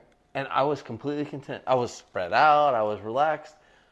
But I wouldn't even go in those seats because, and I don't know why, it's more of, what happens if I have to go to the bathroom? Well, I don't want to have to walk across people. I don't want to have to. I flew in the middle seat twice in the past three months. I hate flying in the middle seat because, oh no, I'm going to get, I'd rather sit in the aisle. I hate the aisle. I'd rather sit in the aisle seat so I can just get up and go to the bathroom or just get up versus sitting in the middle seat. And he appreciated, I didn't say anything. I just said, oh, I don't, I don't, I don't sit in the middle. I, I like sitting on the side. So he just, and I was like, cool. But that, all that right there is a form of anxiety. Yeah. Your anxiety about you don't want to disturb someone to go to the bathroom. My philosophy is everybody's got to go one time or another. So I'm going now. You better get up. Yeah. And you know what? If they don't like it, stand up with me and, and tell me, address it to me that you don't like it. But you're not. They're not going to. Yeah. Because I'm bigger than them, majority of well, the time. Well, that's true. You know? I don't have that benefit. I don't have no, that benefit. No, I know. So. But, you know, it, yeah. a, a lot of, you know, people, I'm used to, I may have, I may have just, try to hold it or something. Yeah. But now, no. Well, I appreciate you sitting down and, and talking with me. It, it, like I said, this was a personal episode, and this is my longest episode ever. And uh, but I was I'm excited because those are the issues. Those are the things that I want to talk about. I mean, it's small business. I want to talk about dreams. I want to, but I also yeah. want to sit down with people that I'm close with and discuss things that have happened to them. And and tonight there was a few things that I brought out that I've never talked about. And that's I the first one I did of these. It was a, a spa, a spa haven in Winter Haven. And Megan Gillis and I were talking and we finished. She's like, there was a couple things you didn't ask me about. I said, well, we all have demons. And if I ask you those questions, more than likely, I'm going to have some sort of response that I'm not going to be able to control and it's going to come out. And maybe I'm just not ready to talk about those things yet. And she kind of looked at me, and that's the part that these interviews are, I want to bring out is, I want to be truthful. Hi there. I think you're going to get a yeah, kiss. I'm going to get a kiss. I, I, I want to be truthful. And my wife's the editor of these. And maybe there's some stuff that I just don't want to talk about. But, you know, I'm glad, you know, one, I appreciate you asking. And I felt that I didn't want to, I wanted to tell you everything. I, I don't believe in, and I tell people this now, even now, I said, there's no sense me lying to you or, or telling yeah. you a fib or yeah. something like that. And Leo hates to be lied to. And I, so I tell people, I'm just going to be open and honest with you. You like it or you don't. Yeah. You take it as what it is or you don't. You know, everybody's got their different beliefs. Everybody's got their, you know, different sides. People may watch this and say, well, yeah, that guy just dreamt all that up. You know, and again, that's your right.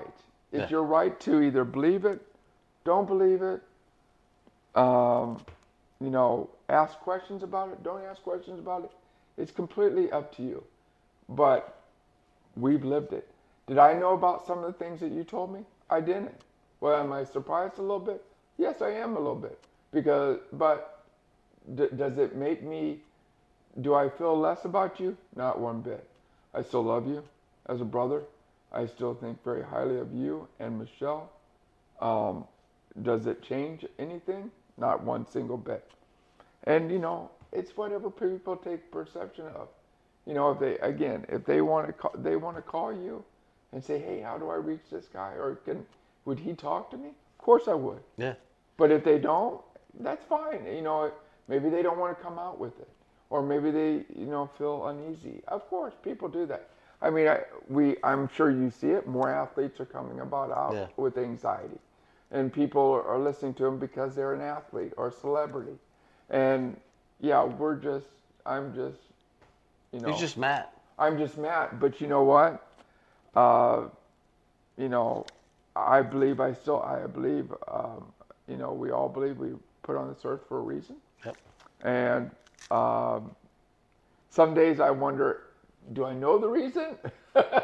and and if it's not, and if it's something later on in life, you know, I I constantly, I think I've told you, I constantly, you know, I'm out, I'm looking for that significant other. Yeah. Have I dated people? Yes. Was the one, you know, I was engaged twice. They both were cheating. You know, I, I found out. I'm glad I found out. Otherwise, I would have been probably miserable. Yeah. And then, um, then another one I dated for three or four years, and, you know, she wanted something before I wanted it, and it just didn't work out. Well, you know, I dated someone for four years, and they wanted something that wasn't there, and then all of a sudden, a year later, I was dating Michelle and and look married. And, yeah. and you know what, you guys are happy. You have a beautiful daughter. You have a, a great life. Yeah, I mean it's it's those things happen, and, and I think kind of what you said is, you know, I'd rather be truthful, and and I love my in-laws, and they're like, oh, business, business, you got to do this, and I'm like, not everybody's gonna like me. No, you're and right. It's a, It's okay. There's plenty of business. I really just need to do business with the people that actually like me. There's a group of people that my frankness, my mouth, my fruitiness, I have the balance of, I have Michelle, who is our professional and who does our business. And then there's people that I'm just Trey. And you get, but Michelle has accepted, I'm a coach. I'm a coach. Whether I have a broker attached to my name, real estate agent, lawnmower man, barn helper, whatever, I'm a coach. And when I see people, I coach them. Like, I just, that's my nature. I, I see things through people. I see things in people. And I pick at them, whether that's positive or negative.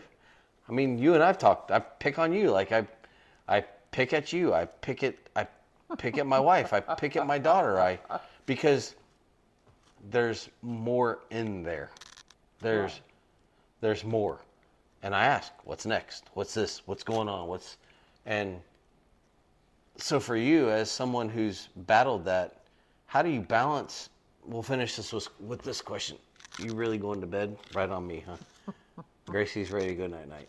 Um, how do, with the anxiety, how do you battle the wanting to be more and accepting who you are without battling that in your brain the whole time.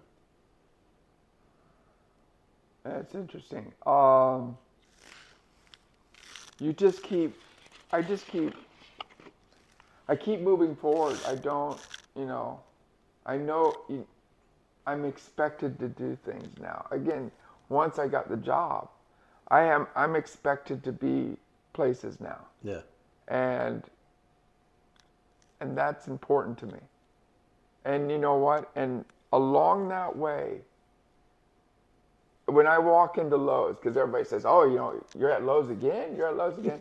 Along the way, if I can help other people, or if I can make other people happy, I feel great about it. It's about putting people first before myself. And that's the most important thing in my life. As long as I can make someone else happy before, meaning if that means taking them out to dinner or going somewhere, that's the most important thing. And that what keeps me, because I'm sober all the time. And some people say, I can't believe you do that sober. I'm like, yeah, I mean, yeah. That's me. And it's always going to be me. And so I just, you know, I love the people. I love the people I met. And just example, um, a couple weeks ago, I got tickets for Tampa Bay Rays against the New York Yankees. And it was for a gentleman by the name of Shane and his father. And his father's about to turn ninety. Oh, the last time he was at a baseball game was nineteen fifty-five. Yeah, with the Yankees. Oof. And he's a Tampa Bay Ray fan. But he's never been to a Tampa Bay Ray game. And we were able to take him to this game. To see the look on his face of where we were sitting and how close we were to the field and the atmosphere was priceless. Yeah. And and, and Shane was right, you know, next to him, you know, because Shane takes care of his father and he's he's loving to his father. And it was just the greatest moment ever, Trey. It's like those limo things. I didn't care, you know, I mean, I wanted to get, I wanted to get the best seats in the house. We did. And it was the best seven inning, nine innings ever. You know what I mean? Just for the people that were there. Yeah. And just to see this man. And every Friday, I go down to the Christian store next to Wales Point. Yeah. And I get ice cream. And I take ice cream to Pops every Friday for Ice Cream Friday. And oh. It's just, again, it's not it's not about me. It's about it's about the people I know, the friends. I, I think that's a good way to end it. Is you're reaching out, you're looking beyond yourself, and yes, I think trying. Yeah, I look and, at myself too, but you know. Yeah, well, sometimes we don't want to look at ourselves. That's yeah, okay. That's true too, yes. But, especially on camera. Yeah. But uh, I just want to thank you for taking the time and, and discussing it. And it's something that's been on my mind for between listening to podcasts on some of the health issues that are coming up and anxiety and having players that have dealt with it and I didn't realize it was kind of in my brain until, I don't know, a couple weeks ago, I was like, man, I want to talk about some issues that are important. Who can I talk to? Oh, wait, one of my friends has this issue.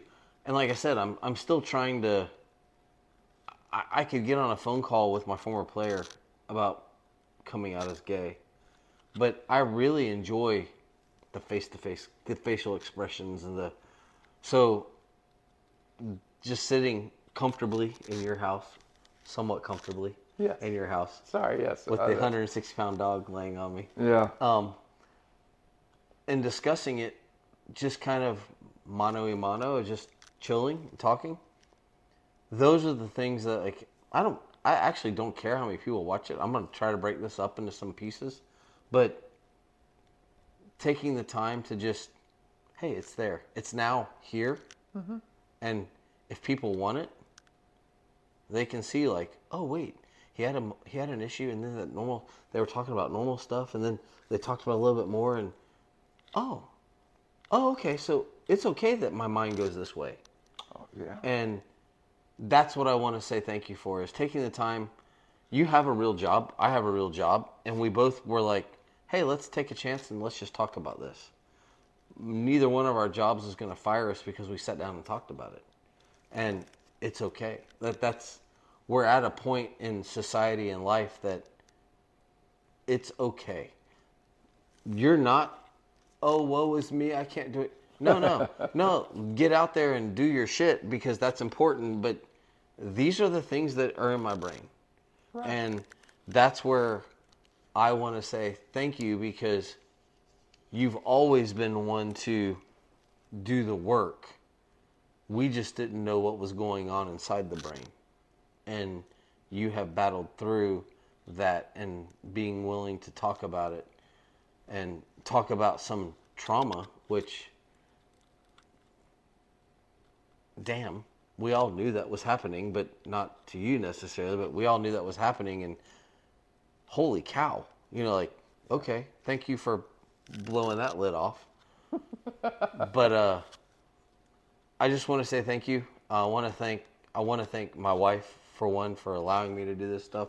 Um, if it wasn't for Michelle, these kind of things wouldn't be possible, because she's given me the freedom to, hey, go go explore these things, go talk about them, and and uh, we have some other cool things coming up. But uh, but thank you so much. Thank, thank you for you. Thank you for inviting me to your home. Oh, you're welcome. Um, thank you for Gracie's hugs and kisses and everything. And uh, this has been the longest episode. I'm gonna put it out as one full episode. I'm gonna break it apart, put some segments out. Yes, it's night time. I know we're gonna go to bed soon, but I want to thank. Uh, Thank Matt and uh, L C S, well, Leo. What's what's the actual name? It's uh, Leo's Construction Services. Leo's Construction Services. Uh, they're based in downtown Lake Wales. Correct. And I want to thank uh, Michelle for allowing me with Michelle and Trey Real Estate. Yes, my name's attached to it, but the boss is Michelle. And, and she and you guys sold me this place. Yes, yes, yes, yes. And. Uh, So thank that, you. That she's the one that kind of prods me along to, you're, you're curious about something? Go find out about it. Also, by the way, you guys were the first real estate, because the other house, I didn't go through a real estate. Oh. Yeah. Well, thank you for allowing us the opportunity. But uh, I want to say thank you. Thank you very much. I know this is a long episode, but I think it's important. I think these kind of it. These kind of issues are, I just listened to a seven part series about transgender athletes with uh, Lance Armstrong. And I think these issues are important. And I'm not saying I might, I might do another one of these if I can find someone else that wants to talk about it, because I find it interesting. I, I I'm sure through my athletic endeavors and other parts of my life, I've dealt with it. Don't know if I did it right or wrong, or I don't know. I've never allowed myself to uncover them. Right. But I'm also the person that speaks at everybody's funeral, because I handle death in a weird way. So I won't be attending any of those.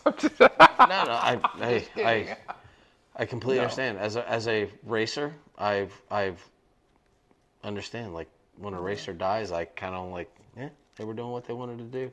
It's yeah. terrible. Yeah. And, but no, on a, let's finish this up. I want to yeah. say thank you um, to uh, Matt for this time, and for allowing us here and chilling out on a, I guess it's Friday. Is it Friday? It's a Friday evening. Friday yeah. evening. And uh, we'll get this knocked out. But uh, this is Trey Heath with Beyond the Curve, the Curiosity Podcast, and uh, with Michelle and Trey Real Estate. Thanks. We'll see you next time. Bye-bye. Gracie, I gotta